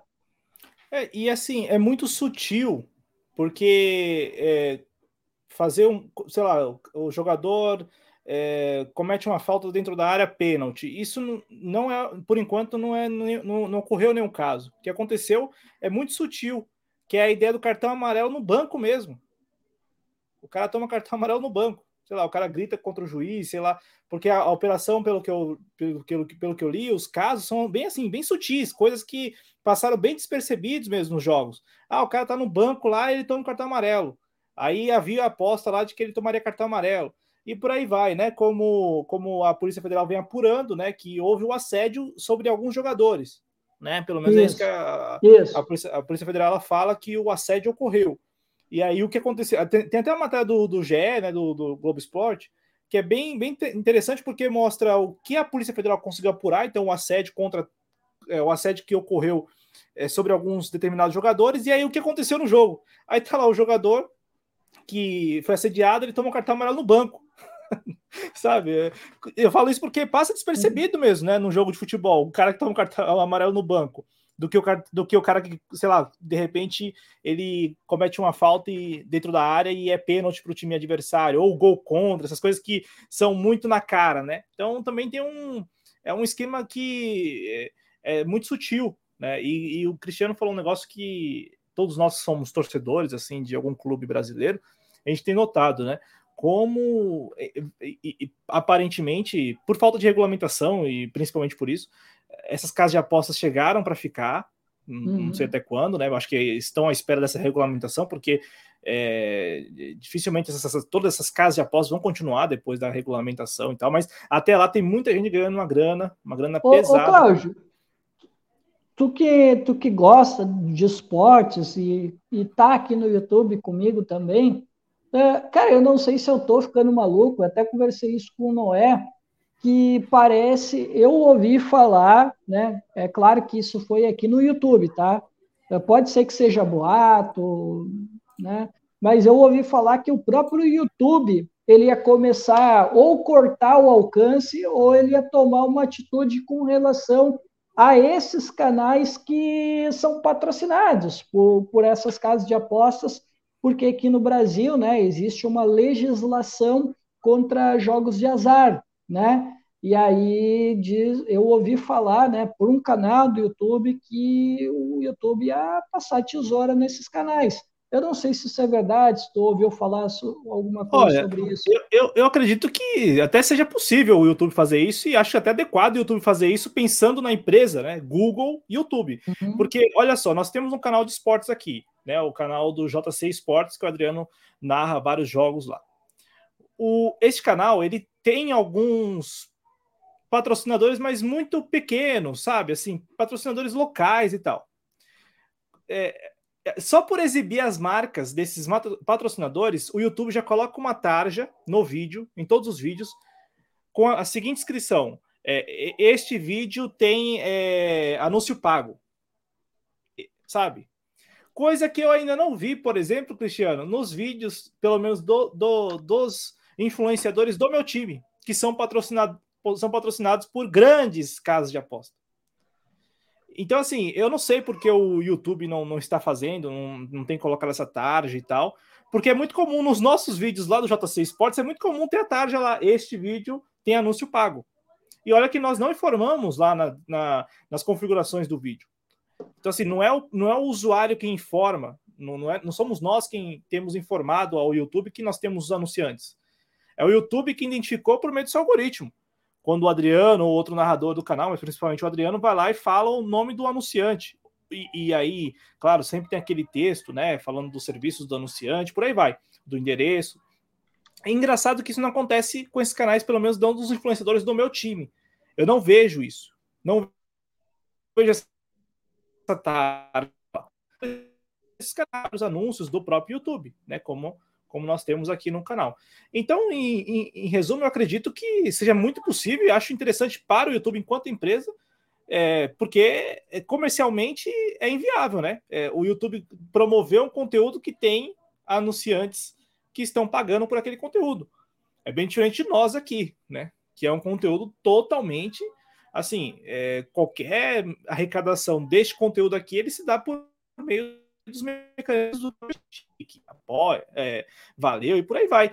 Então, assim, o YouTube dificilmente, é, quando nós recebemos qualquer contribuição aqui, assim como lá nos canais de quem está aqui no, no chat também, que é youtuber, é, dificilmente o YouTube já não pega aquela parte dele, como acontece com a gente, né? Então é diferente. Eu acho que nesses casos aí, o, YouTube tem perdido, porque o, o YouTube tem promovido um conteúdo que tem um anunciante e ao mesmo tempo que ele promove aquele conteúdo, ele está promovendo um anunciante, sem ganhar nada, né? Sem ganhar nada do anunciante. Então, acho que é mais pensando nessa, nesse, nesse aspecto comercial, não acho que em legislação, porque também o YouTube entra naquela questão que você trouxe, da dificuldade que, que não só o nosso governo, o governo brasileiro, mas os governos mundo afora têm tido em taxar, em encontrar um regime tributário para essas grandes empresas, companhias, todos, para esse universo aqui porque o YouTube está nessa também, né? Essa, essa, essa monetização, por exemplo, que ocorre no YouTube.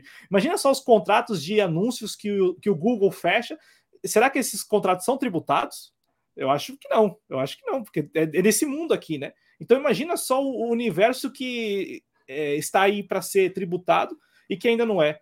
que o governo não ganha absolutamente nada, que não entra nada, porque é um, é um mundo ainda à parte, né? Pelo menos em, que, em relação a essa a tributação, cara. E é um, é um, é um ponto assim, bem interessante que vocês trouxeram, é, esse do futebol, porque o, o que tem de canais hoje, veja só, para não, não, não tomar mais o tempo de vocês, mas quantos jornalistas esportivos não deixaram os canais?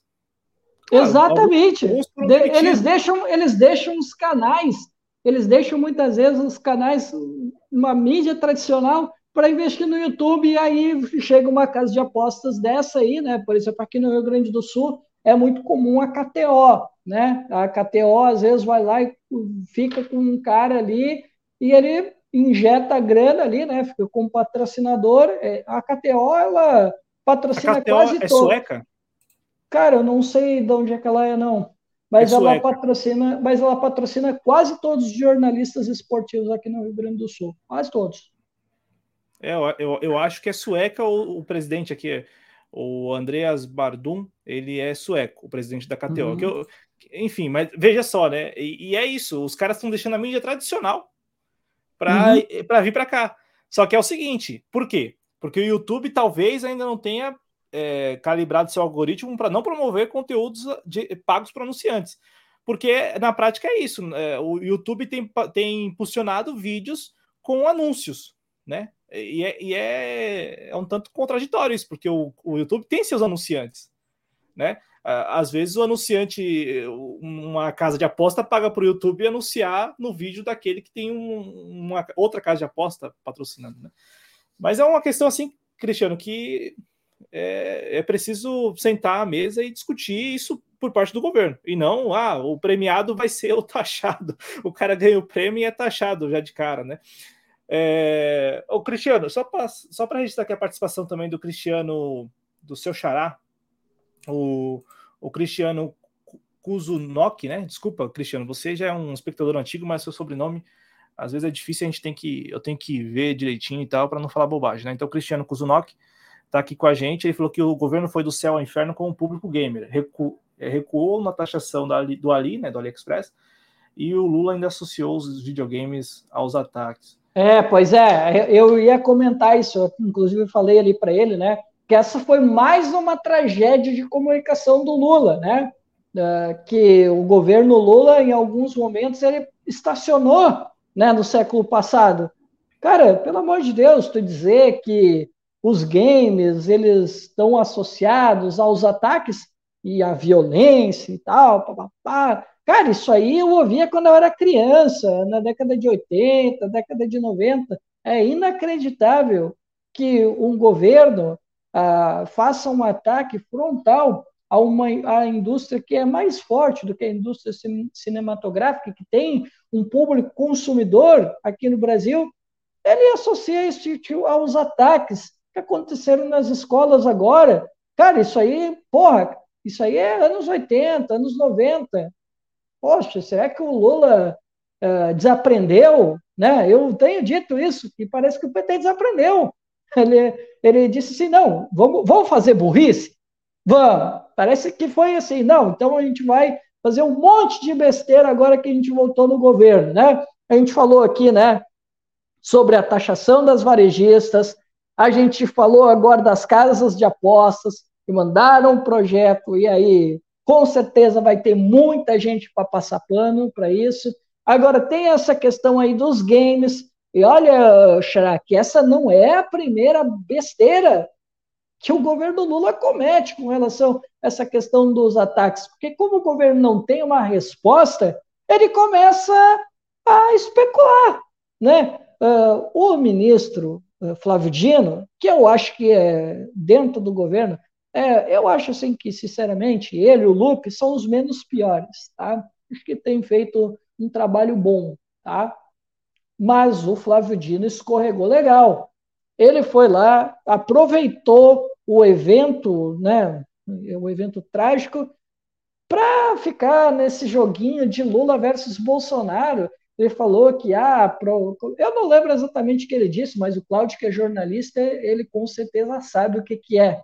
Mas ele quis associar os ataques nas escolas a bolsonarismo. Poxa, cara, a gente está querendo superar, a gente quer é, recuperar o país. Isso era o discurso do próprio governo, de esquecer, deixar para lá, o Brasil precisa evoluir, precisamos virar a página. Aí o Flávio Dino, ministro da Justiça, vai lá e associa os ataques nas escolas a bolsonarismo. Ah, cara, tenha santa paciência, cara, não é hora para ficar com essas disputas uh, que ficou lá na eleição passada. A gente nem sabe como é que Bolsonaro vai votar em 2026, se é que ele vai voltar para a cena política, a gente não sabe. Né? Ninguém aqui tem bola de cristal. Mas, meu amigo, por favor, e aí o, o Flávio Dino faz essa e depois o Lula associa os games aos ataques nas escolas. Não, olha, eu vou te falar, cara, eu acho até que é de propósito, não pode ser. É, só, só, o Flávio Dino ele faz associação ao 8 de janeiro. Aí a imprensa já né, repercutiu como associação aos bolsonaristas ao bolsonarismo. Não, não, ele falou, ele falou. Não, tá, tudo bem. Essa do 8 de janeiro, tu tem razão. Ele falou, mas ele também aproveitou a ocasião aí do, do, dos ataques, né, de associar o bolsonarismo, porque 8 de janeiro é bolsonarismo. E ele, e ele fez a associação entre os eventos o 8 de janeiro os ataques às escolas. Poxa vida, cara, não dá uma coisa dessa. Não, né? é, isso, é exatamente o que eu acabei de falar. Isso, a, isso. Ele fez a associação ao 8 de janeiro e a imprensa repercutiu isso, como sendo a, a, associação ao bolsonarismo. É, só para deixar bem claro, né? É, mas assim, concordo com você. A sua opinião, para mim, ela é mais adequada. Eu acho que o próprio governo se propõe a virar a página, não é? Então, que viremos a página. Né? Uhum. É, a, aqui no chat, para a gente até passar para o próximo tema, que também é muito importante. É, é, é, é talvez é mais importante do que o primeiro, para vocês terem uma ideia. Porque é preciso olhar com mais atenção. Deixa eu só registrar aqui a participação do Francisco. o Francisco Caio dos Santos Costa está aqui com a gente. ele escreveu: Sério, se tiver coisa errada, tinha que taxar apenas o CNPJ. Mas convenhamos, a taxação que deveria ser prioridade é a de lucros e dividendos. Exato. E aqui o. Deixa eu ver se eu acho que eu participei, eu mostrei a participação de todo mundo e tal.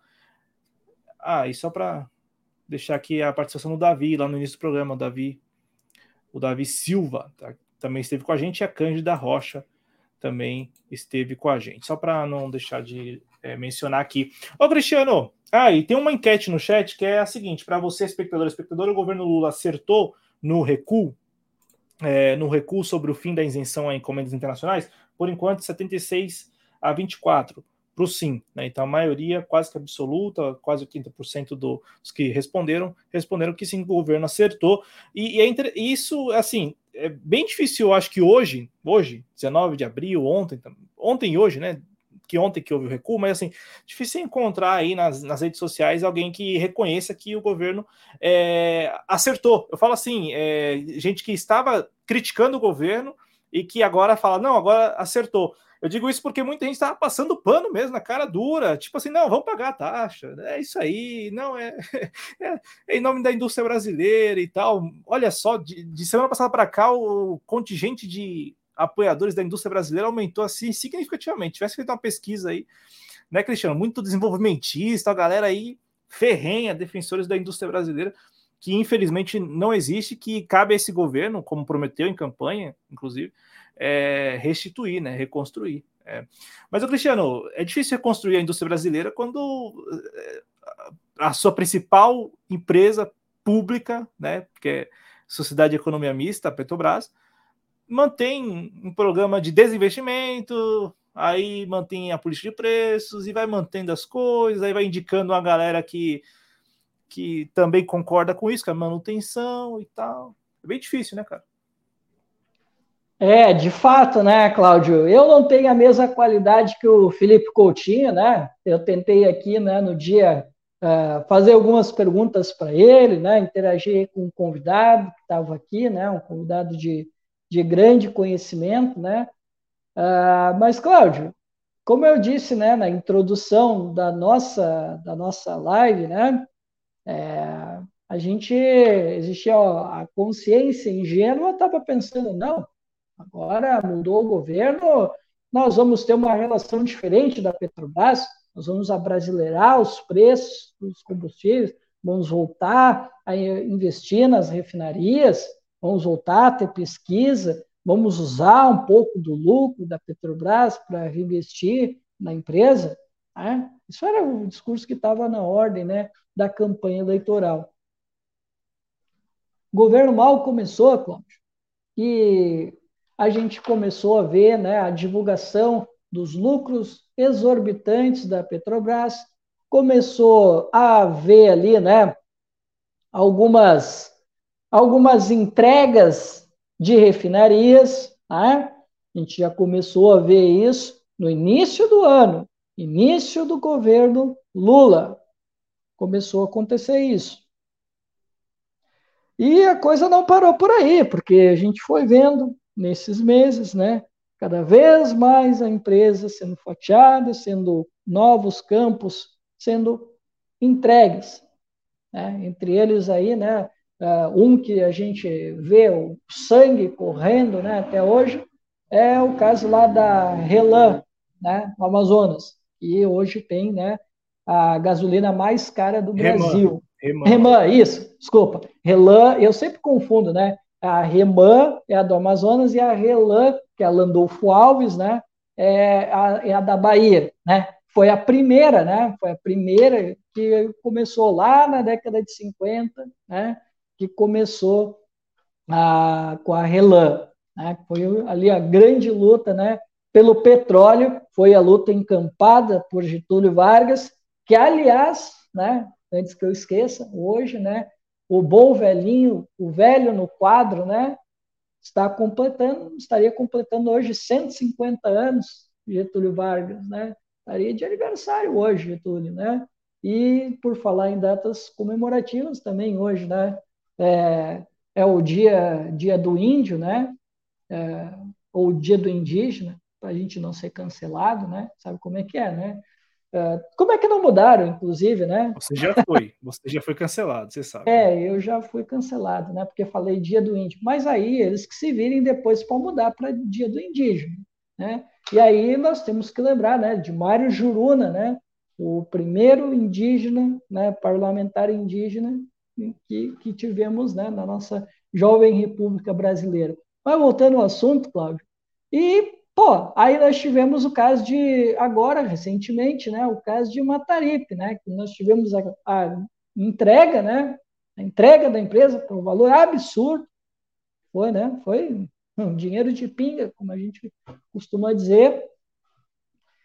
E aí, quando a gente, às vezes, né, Claudinha, a gente tem assim, um pouquinho de boa vontade, sabe, dizer, olha, e assim, eu quero fazer aqui um, um concerto aqui, Cláudio. Eu, eu te falei né, na live passada que a política externa do governo Lula ela é uma política externa confusa, que eu ainda não sei muito bem se tá, se ele está querendo adotar uma linha pragmática, meio morde a sopra, de faz ali, né, uma boa relação, uma política de boa vizinhança com os Estados Unidos, mas dá uns gritos de vez em quando, mas não, mas não faz nenhum tipo de ameaça uh, efetiva à Rússia ou à China. Não, muito pelo contrário, o Brasil quer esses países próximos, né? E aí, Cláudio, eu estava dizendo que eu estava ainda confuso, mas hoje eu já estou começando a achar que o Lula está querendo fazer uma política mais pragmática. A política externa do Lula acho que vai ser mais pragmática. E assim, vou, vou aqui refazer o que eu disse, né? Eu disse que eu não estava gostando, né? Mas eu parei para pensar depois, Claudio. Eu acho que, diante de tudo que eu estou vendo de trágico no governo Lula, eu ainda acho que na política externa ainda a gente tem alguns acertos. Tá? Só que esses acertos só vêm quando é com o Lula. Porque se deixar com Mauro Vieira ou se deixar com outros membros do governo, aí o desastre vem. E eu, sinceramente, eu não sei se não é proposital, Cláudio. Eu já estou começando a achar que sim. Lembra que eu te falei uma vez que eu achava que o Lula estava deixando algumas, alguns quadros queimar de propósito? Ele estava deixando os caras aí se queimar na imprensa para tentar marcar o Lula como um cara, como o mais à esquerda dentro do governo. Lembra que eu te falei isso? Cara, eu tô começando a ficar convencido de que daqui a pouco é isso aí mesmo. Que eles estão tentando fazer isso, sabe? Porque, Cláudio, os poucos acertos de política internacional vêm pelo Lula. Tudo bem, é aquilo que a gente já conversou. O Lula não vai, ele nunca fez nada institucionalmente que mudasse a correlação de forças, né? nada. O Lula ele joga no simbólico. Né? É só isso que o Lula faz. Né? A gente já falou sobre isso, inclusive. Né? Mas uh, o Lula ele ele ele está sabendo fazer muito bem o, o, o, diálogo, né? Os atores internacionais. Quando é ele, até que a gente não vê muito problema. Tem acertos, né? Só que aí tem, né? Isso que eu te falei. Quando chega outra pessoa, anula o que usa o acerto que o Lula fez.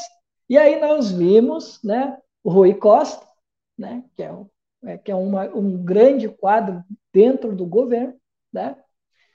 Ele vai lá e comemora na rede social oficial, perfil oficial no Twitter, que os Emirados Árabes, né? Para quem não sabe, né? A, a Relan hoje, né? Ela está com um fundo árabe, né? Não é nenhuma empresa especializada na área de petróleo. Não, é um fundo de investimentos que já teve uma série de escândalos lá fora, para quem não sabe também. Tá?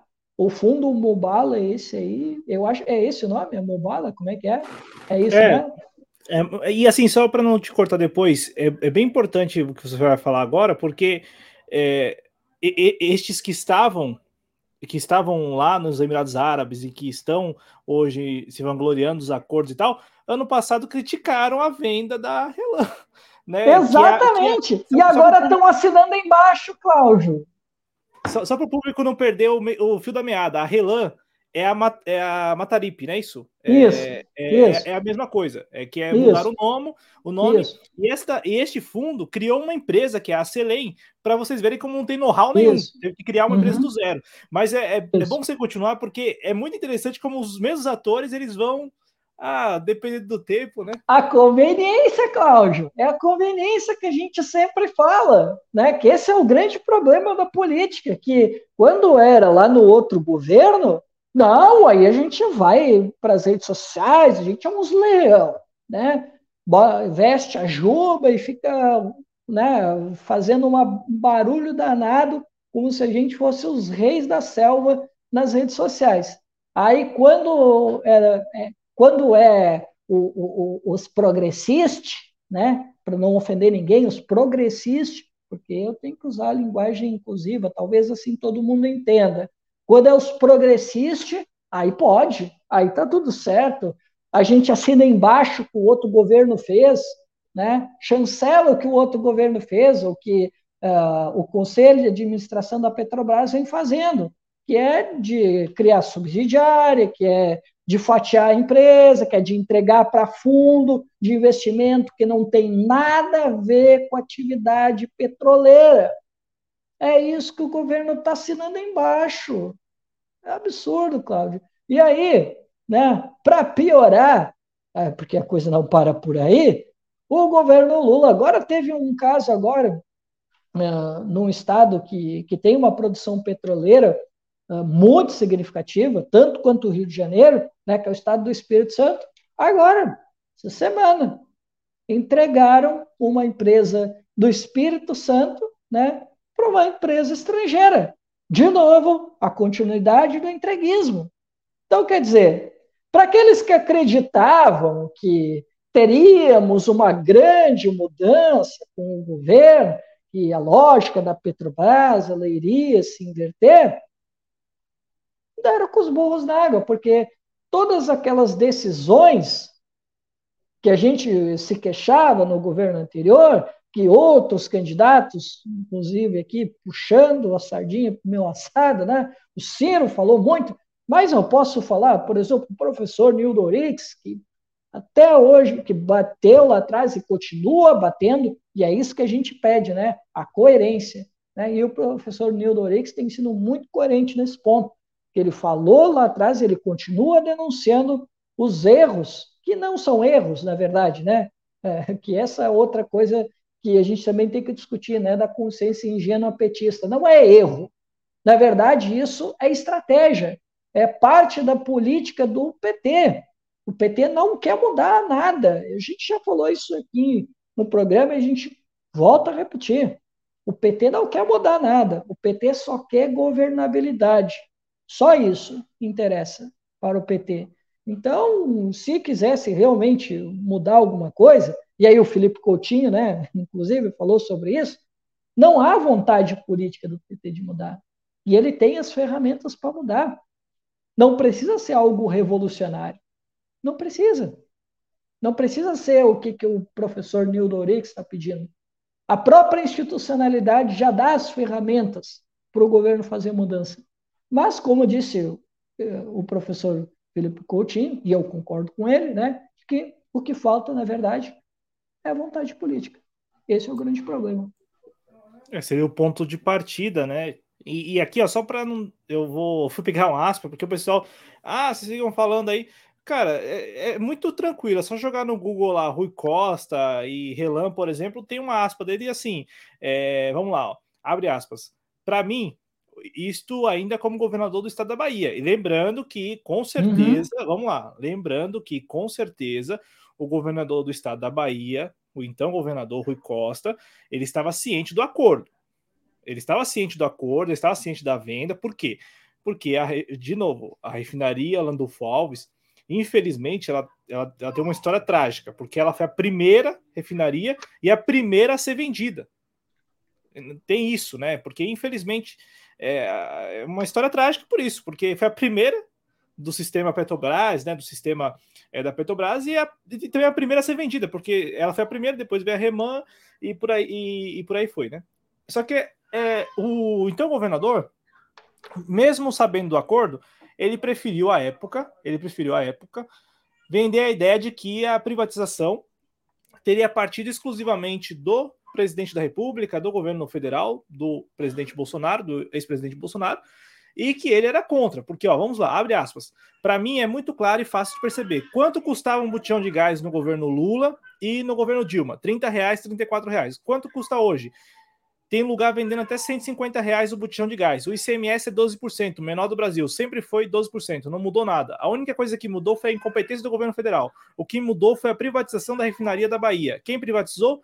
O governo Bolsonaro e seus aliados. E quem estava lá nos Emirados Árabes Unidos agora, recentemente? O Jerônimo Rodrigues, que é, é o atual governador da Bahia que também sempre fez parte do grupo, né, do Rui Costa, foi é, o o, o, o, escolhido do Rui Costa, né? Tanto é que eu mesmo, particularmente, achei que ele não ganharia a eleição no estado da Bahia. Eu cheguei a afirmar isso aqui no canal.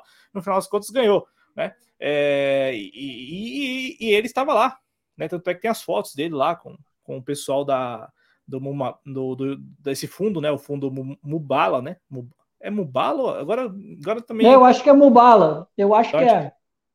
É Mubala. Não, é Mubadala. Mubadala. Mubadala, isso, Mubadala. Que como Mubadala. eu falei, né? Que como eu falei, já deu encrenca lá fora. Ele tem vários casos bastante suspeitos de corrupção, entre outras coisas. E é isso que o governo anterior, né, aceitou fazer de negócio, né? E, e inclusive o conselho de administração, né? E Agora o governo Lula está assinando embaixo. E, Cláudio, tem uma questão que eu esqueci de falar no programa passado, mas eu não vou deixar passar nessa. Tá? Dessa vez não vai passar. Que é a coisa mais trágica do governo. Olha só, Cláudio. O, o PT, governo Lula, ele tem o presidente da Petrobras, é do PT. Certo? O PT ele Daqui a pouco vai ter maioria lá dentro do Conselho de Administração, né? Vai mudar agora em abril, é isso, né? 27 de abril, semana que isso, vem. 27 de abril, isso. Próxima semana. É, eu sabia que era ali pertinho do final do mês. Tá. E aí, Cláudio, hum, a gente está quase se aproximando uh, dessa mudança né, dos conselheiros, e a gente teve várias pessoas durante o período eleitoral falando sobre a política de preço da Petrobras, né? E quando o governo se elegeu, e antes de se eleger, a gente sabe que o discurso era um. E quando o presidente da Petrobras assumiu, o discurso era outro. Né? Mas esse não é o agravante, Cláudio, porque isso é chovendo molhado. Tá? A gente já falou isso várias vezes e a gente estaria chovendo molhado. Mas o agravante, Cláudio, sabe o que é? É que quem propôs uma mudança na política de preços da Petrobras, não foi um cara do PT, foi um cara do partido do Kassab, cara, do PSD, ministro de Minas e Energia, não foi? Foi esse, o Alexandre, como é que é o nome? Alexandre Silveira, é isso? Alexandre Silveira. É? Isso. Foi esse o cara sem autorização do governo, segundo informações. Né? Não, ele, ele foi desautorizado. Exato, por isso que eu disse falou. que ele foi desautorizado. Isso, e ele foi desautorizado, porque ele foi na imprensa, falando, não, nós vamos mudar isso aí. Ele anunciou um, um, uma nova forma que ia ser feita, né? Inclusive abordou isso aqui com o Felipe Coutinho, né? Quando ele esteve aqui na segunda-feira, que ele anunciou que ia ter mudanças e ele conversou com a imprensa, inclusive ele falou sobre como é que era o modelo, como é que era o nome, a sigla? Preço de competitividade interno. Isso, PCI. preço de competitividade interna, PCI, exato, isso. Ele anunciou na imprensa isso. Então, quer dizer, cara, o, cara ligado ao Kassab, o cara ligado ao Kassab, centro, pode classificar aí centro, centro-direita, né? É um partido que vai, vai, vai de tudo. Esse cara teve uma ideia mais progressista, teve peito de na imprensa anunciar um plano que o Jean Paul Prats do PT de esquerda, de esquerda, não teve coragem até agora de anunciar. Olha a contradição, Cláudio. E é engraçado porque a conveniência, né? Infelizmente, a conveniência para essas pessoas, ela, ela sempre está espreita aí, né? Porque vamos lembrar que o Jean Paul Prats, no Senado, né? Eu até fiz essa menção no programa com o Felipe Coutinho, porque o Jean Paul Prats é aquele cara que foi eleito sem que as pessoas soubessem, né?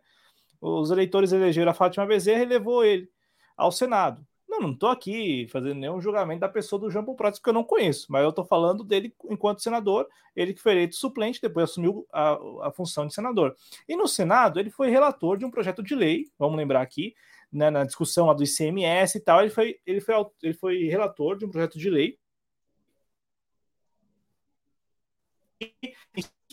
para que considerasse o, o mercado interno.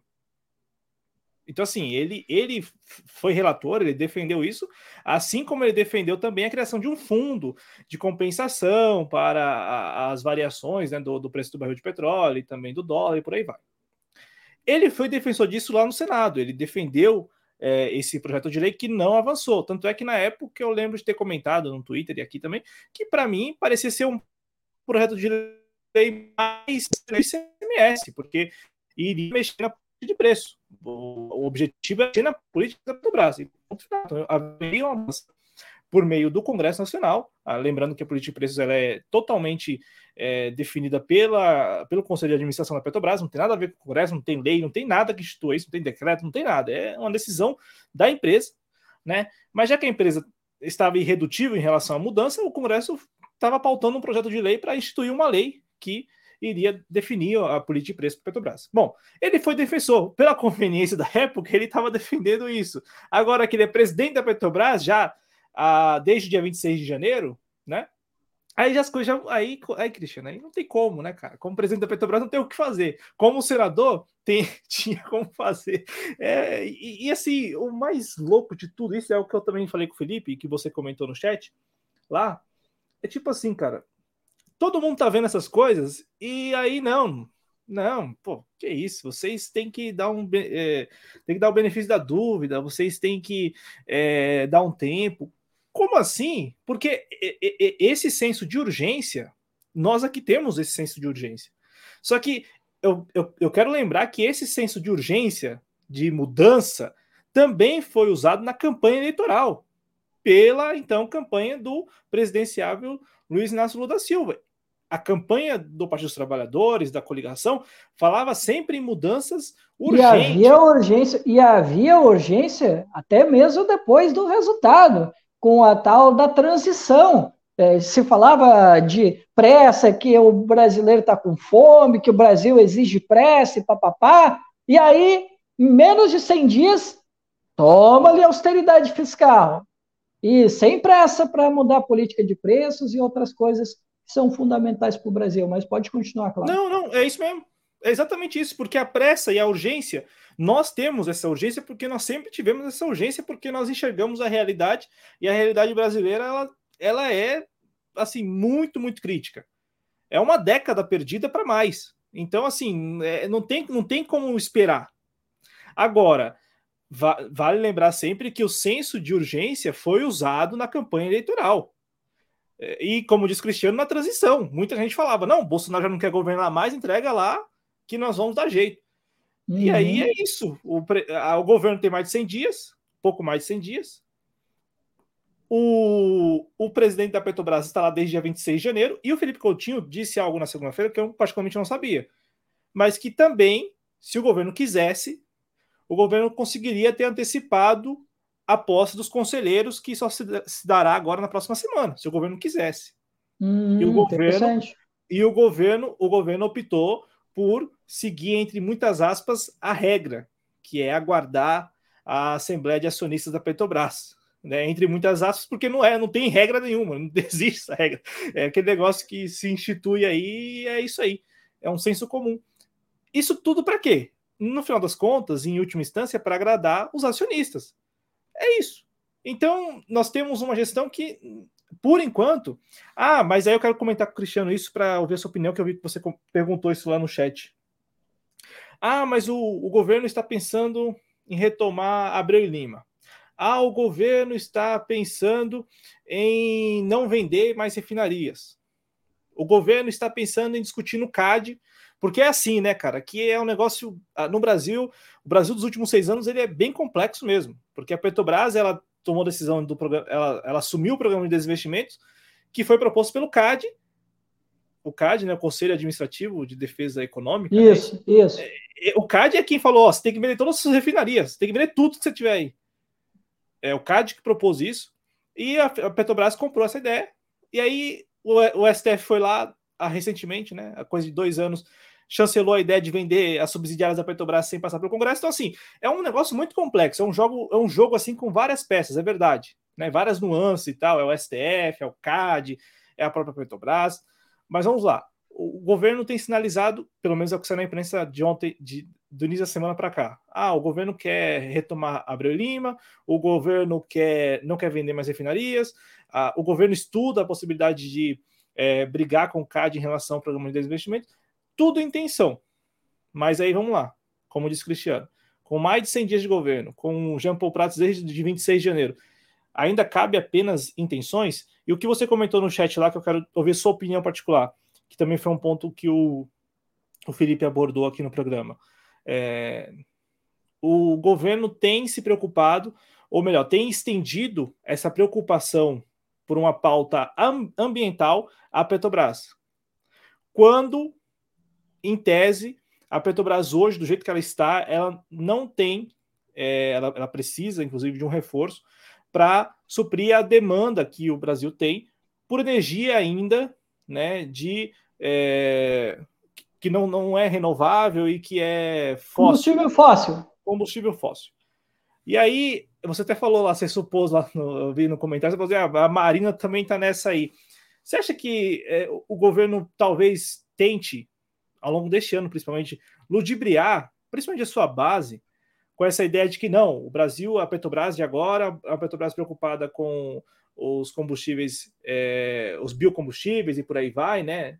Algo que é, tem pouca demanda ainda no Brasil, infelizmente, porque é sinal de que a nossa, nossa indústria não se desenvolveu o suficiente, enfim, que o Brasil não se desenvolveu suficientemente, e ao mesmo tempo abrindo mão daquilo que ainda tem demanda e muita demanda, que, e, e aí você acha que dá para ludibriar a base com isso, porque na prática é aquele discurso, né? Na, ah, vamos, vamos fazer biocombustíveis. Tá. Enquanto isso, a gente segue importando gasolina e diesel. Bom, eu não sei se eu entendi muito bem a pergunta, mas tu está te referindo ao que o Felipe Coutinho falou de o Brasil investir em energias renováveis e deixar um pouco de lado o combustível fóssil para passar não. uma imagem de preocupação ambiental? É isso que está dizendo? É, não, eu, eu, quero, eu quero, já que você trouxe também aqui algumas perguntas que você fez, alguns comentários que você uhum. fez na uhum. live de segunda, um comentário que você fez, é, até citando a Marina Silva. Sim, que foi com relação aos, aos combustíveis, às energias renováveis. Foi por isso que eu citei ela. Isso, as energias renováveis. E isso. aí o Felipe, ele comenta no, no programa de uhum. segunda-feira, ele uhum. até critica isso, e é uma crítica que ele fez em artigo para a EPET, que a Sim. Petrobras do Jean Paul Prats tem sinalizado que vai tentar e buscar é, fortalecer a Petrobras para atender essa demanda que não existe, não é tão grande no Brasil, uhum. e aí isso pode manter a importação dos combustíveis. Então, no final sim, das contas, é, seria meio que. Ele falou até sobre a questão. Sim, sim, Cláudio, acredito sim, tá? Eu não sei se eu estou carregado de vieses, tá? Mas provavelmente sim, porque todos nós temos, né? Mas eu acredito sim que o governo Lula, e tendo a Marina né, como, como ministra do Meio Ambiente, é possível sim que o governo invista mais em energias renováveis e deixe um pouco a, as energias as energias poluentes, né, as energias não renováveis, combustível fóssil, para passar uma imagem internacional de um Brasil sustentável, de um Brasil verde, né, para fazer até mesmo um contraponto ao governo anterior. Mas não só isso, porque sabemos que Marina é orientada por um ambientalismo lá de fora, né? E a gente sabe, e tu já disse isso, e eu vou repetir o que tu disse. Tu disse que o governo Lula é um governo essencialmente preocupado com a imagem. Né? Já disse isso mais de uma vez. E agora o Lula, e o governo Lula, ele quer reconstruir uma imagem internacional ele quer ser um, como é que é, voltar a ser um grande player mundial, como se fala aí, né? Então, assim, ele tá, ele assumiu esse compromisso ambiental durante a transição, inclusive. E a Marina, ela sempre teve essa, essas ideias lá de fora. Não é à toa que ela vai em muitos congressos lá fora e que o, o ambientalismo dela está muito ligado a essas ONGs ela foi contra, por exemplo, a construção da, da, do, da, da transposição do Rio São Francisco, né, foi uma luta forte que o Ciro fez né, contra a Marina, teve alguns atritos com a Marina durante aquele período, né, porque era uma questão que era polêmica, ela tinha uma certa polêmica ali no Nordeste, né, e, e o Ciro disse: não, olha, eu estou pensando na economia, estou pensando naquelas pessoas que estão sem água, como é que essas pessoas vão ficar? Não importa o problema econômico, se o peixe da, da sei lá, da espécie X vai desaparecer. Pô, tem pessoas ali que precisam que aquela água passe ali, porque, sei lá, tem que irrigar, tem que tomar, tem a água para beber, tem uma série de coisas. Aí a gente vai deixar essas pessoas nascer? É a mesma coisa, eu fiz a pergunta para o Felipe Coutinho, né, com relação à a, a, a exploração do petróleo na foz da Amazônia. Já tem gente, já tem ONG estrangeira fazendo campanha contra. E a Marina parece que andou dando umas letrinhas por aí também. Por isso que eu estou te dizendo que eu acredito que isso tem dedo da Marina, esse negócio. E ela já vinha falando, ela, ela não disse assim com todas as letras, mas ela já deu assim, né, ares de que o Brasil precisa passar por uma transição energética, de mudar. Ela falou, ela citou a Petrobras ela citou a Petrobras.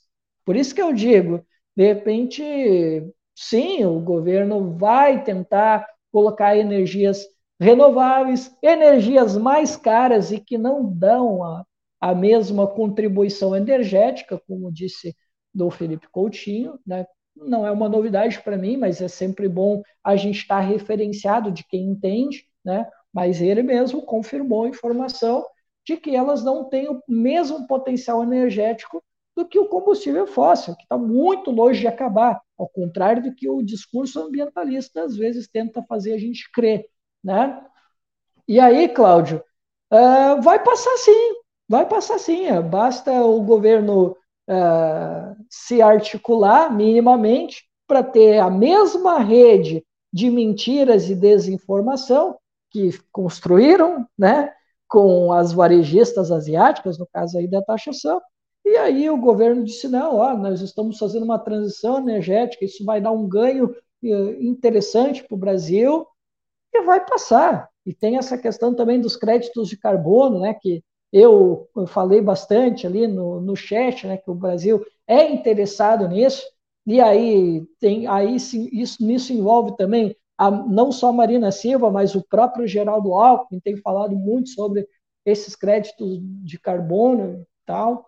Então, cara, vai colar sim, se o governo de, pensar, né, investir mais nessa, nessa transição energética, energias renováveis, como o próprio Coutinho falou, que é o que o governo vem sinalizando, ah, cara, basta eles passarem um roteiro, né, como falaram por aí, né, que com relação aos varejistas foi passado um roteiro para os influencers e eles foram para lá para as redes sociais defender, né? E se for feito isso, vai ter muita gente passando pano uh, com desinformação, mentiras, dizendo que sim, esse é o caminho, e que a gente vai dar super certo. Aham, olha para a Alemanha lá, a Alemanha que não investe, que tem esse discurso é, lindo ambientalmente, mas aí depende do gás natural da Rússia.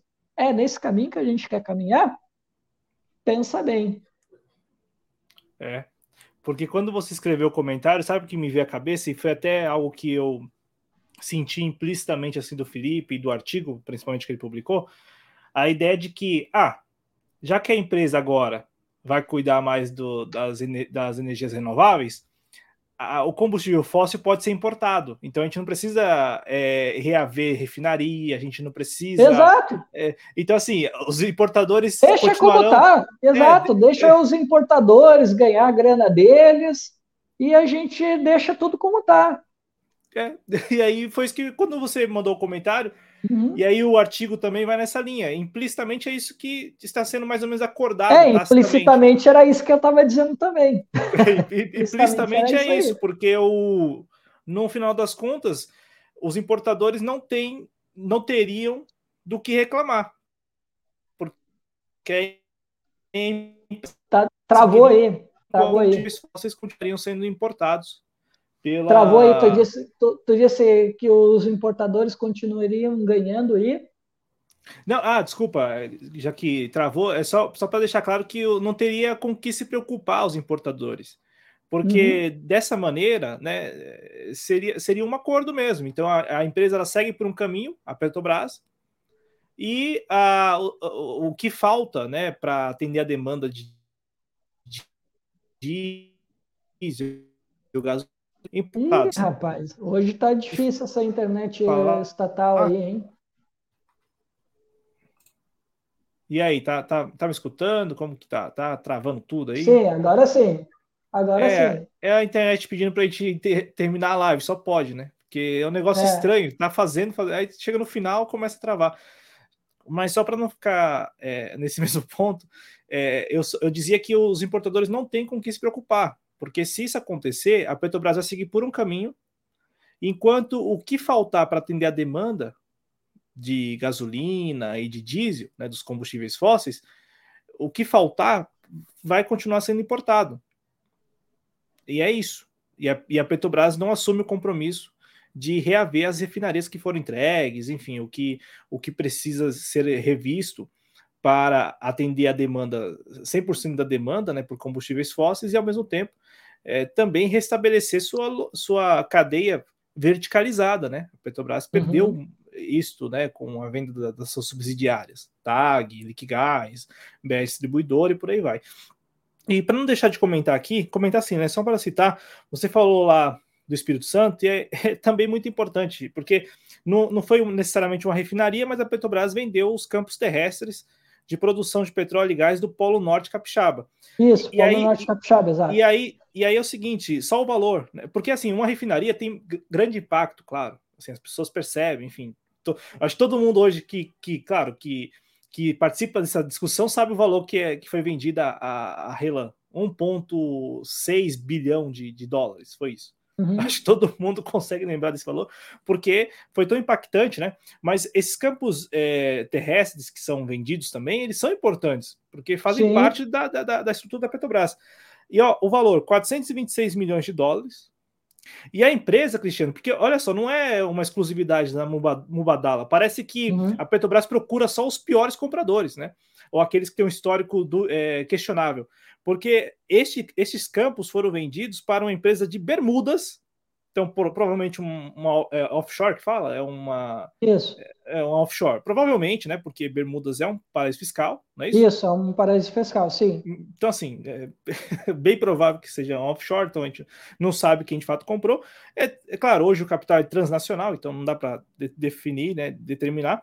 E essa empresa, Cristiano, foi aberta há três anos. Então, assim, olha só, é, estamos entregando os ativos da Petrobras para gente que não tem know-how nenhum e que só Exato. quer saber de ganhar com esses é ativos. Maximização dos lucros, né? Dos é. lucros e dividendos. E, e, é muito, muito assim, triste, pelo menos eu, eu classifico dessa forma, quando a gente vê isso. É, como aconteceu antes também com a BR Distribuidora, com a Liquigás, com a TAG, a Eletrobras também. Enfim, né? É, um, é muito triste mesmo quando você vê um ativo do patrimônio público brasileiro ser entregue para. Ainda assim, é, assim, já é muito ruim e triste. Aí entrega para quem não, não tem know-how nenhum, assim, para os piores compradores. Parece que pega. Vamos, vamos ver aqui quem é o pior comprador para a gente vender isso. E por menos. Parece que tem graça, parece que. Enfim, é, é, é faz parte do, do jogo. Ô, Cristiano, só tenho a agradecer a você, viu, pelo, pelo programa de hoje. Duas horas e dois minutos aqui de programa a princípio. Lembrando que o Espaço Trabalhista tem sido retransmitido também no canal Em Nome da Rosa, então reforço o convite para conhecer o, a TV Jovens Cronistas aqui da, da TV Jovens Cronistas e também, como eu sou aqui um dos co-apresentadores, reforço o convite para se inscrever no canal, porque tem muita gente que assiste e tal, gosta. Eu vejo lá, tem vários comentários é, no vídeo que o Cristiano retransmite no Em Nome da Rosa. Então, se inscreva também no Em Nome da Rosa, sabe? Deixa inscrição. O canal cresceu bastante com shorts e tem que continuar crescendo. E para continuar crescendo, você que está assistindo por aqui, não, não é inscrito ou inscrita, tem que se inscrever. É de graça, não custa nada. E vai te ajudar sempre que a gente lançar novos vídeos aqui na TV Jovens Conhecido no Em Nome da Rosa, você vai ser informado aí, ou pelo menos vai aparecer no seu feed. Então, é muito importante a inscrição, é de graça. E e você ajuda demais o canal, tanto a TV Mais Conhece como em nome da Rosa. Então, muito obrigado, viu, Cristiano? E se quiser, claro, fazer mais algum comentário, à vontade. Claro. Uh, bom, então, né, Cláudio, eu também agradeço aí a, a, oportunidade. Foi um programa longo, né? A gente esperava aqui fazer uma hora e meia, mas a gente sempre falha, né? é difícil, a gente se empolga, tem muita coisa para falar. E no mais, eu quero agradecer aí ao Tamir Felipe, né, pela divulgação, né, uh, trouxe aí um público para vir assistir aqui a TV Jovens Cronistas, o Espaço Trabalhista, e os comentários, participações da galera, e espero que a galera volte aí, né, porque agora, para quem ainda veio lá do Tamir, já informo a vocês, né, todas as quartas-feiras, às 19h30, tem Espaço Trabalhista. Às vezes eu estou sozinho, às vezes eu trago um convidado, né? E aí a gente traz aqui né, as discussões que interessam ao Brasil. Esse negócio aí de Bolsonaro, é, joias é, de Bolsonaro, esses temas aí, sabe, a gente deixa para lá, deixa lá no 247, no Eduardo Moreira, sabe, essas quinquilharias de debate a gente deixa para lá e aqui a gente faz a discussão séria claro que dentro de certas limitações, né? Mas a gente está aqui para propor o um debate sério sobre os temas que realmente importam para o Brasil. E é isso aí. Obrigado, galera, pela participação, pelos comentários. E se vocês puderem, né? Reforço aí o convite do, do Cláudio, né?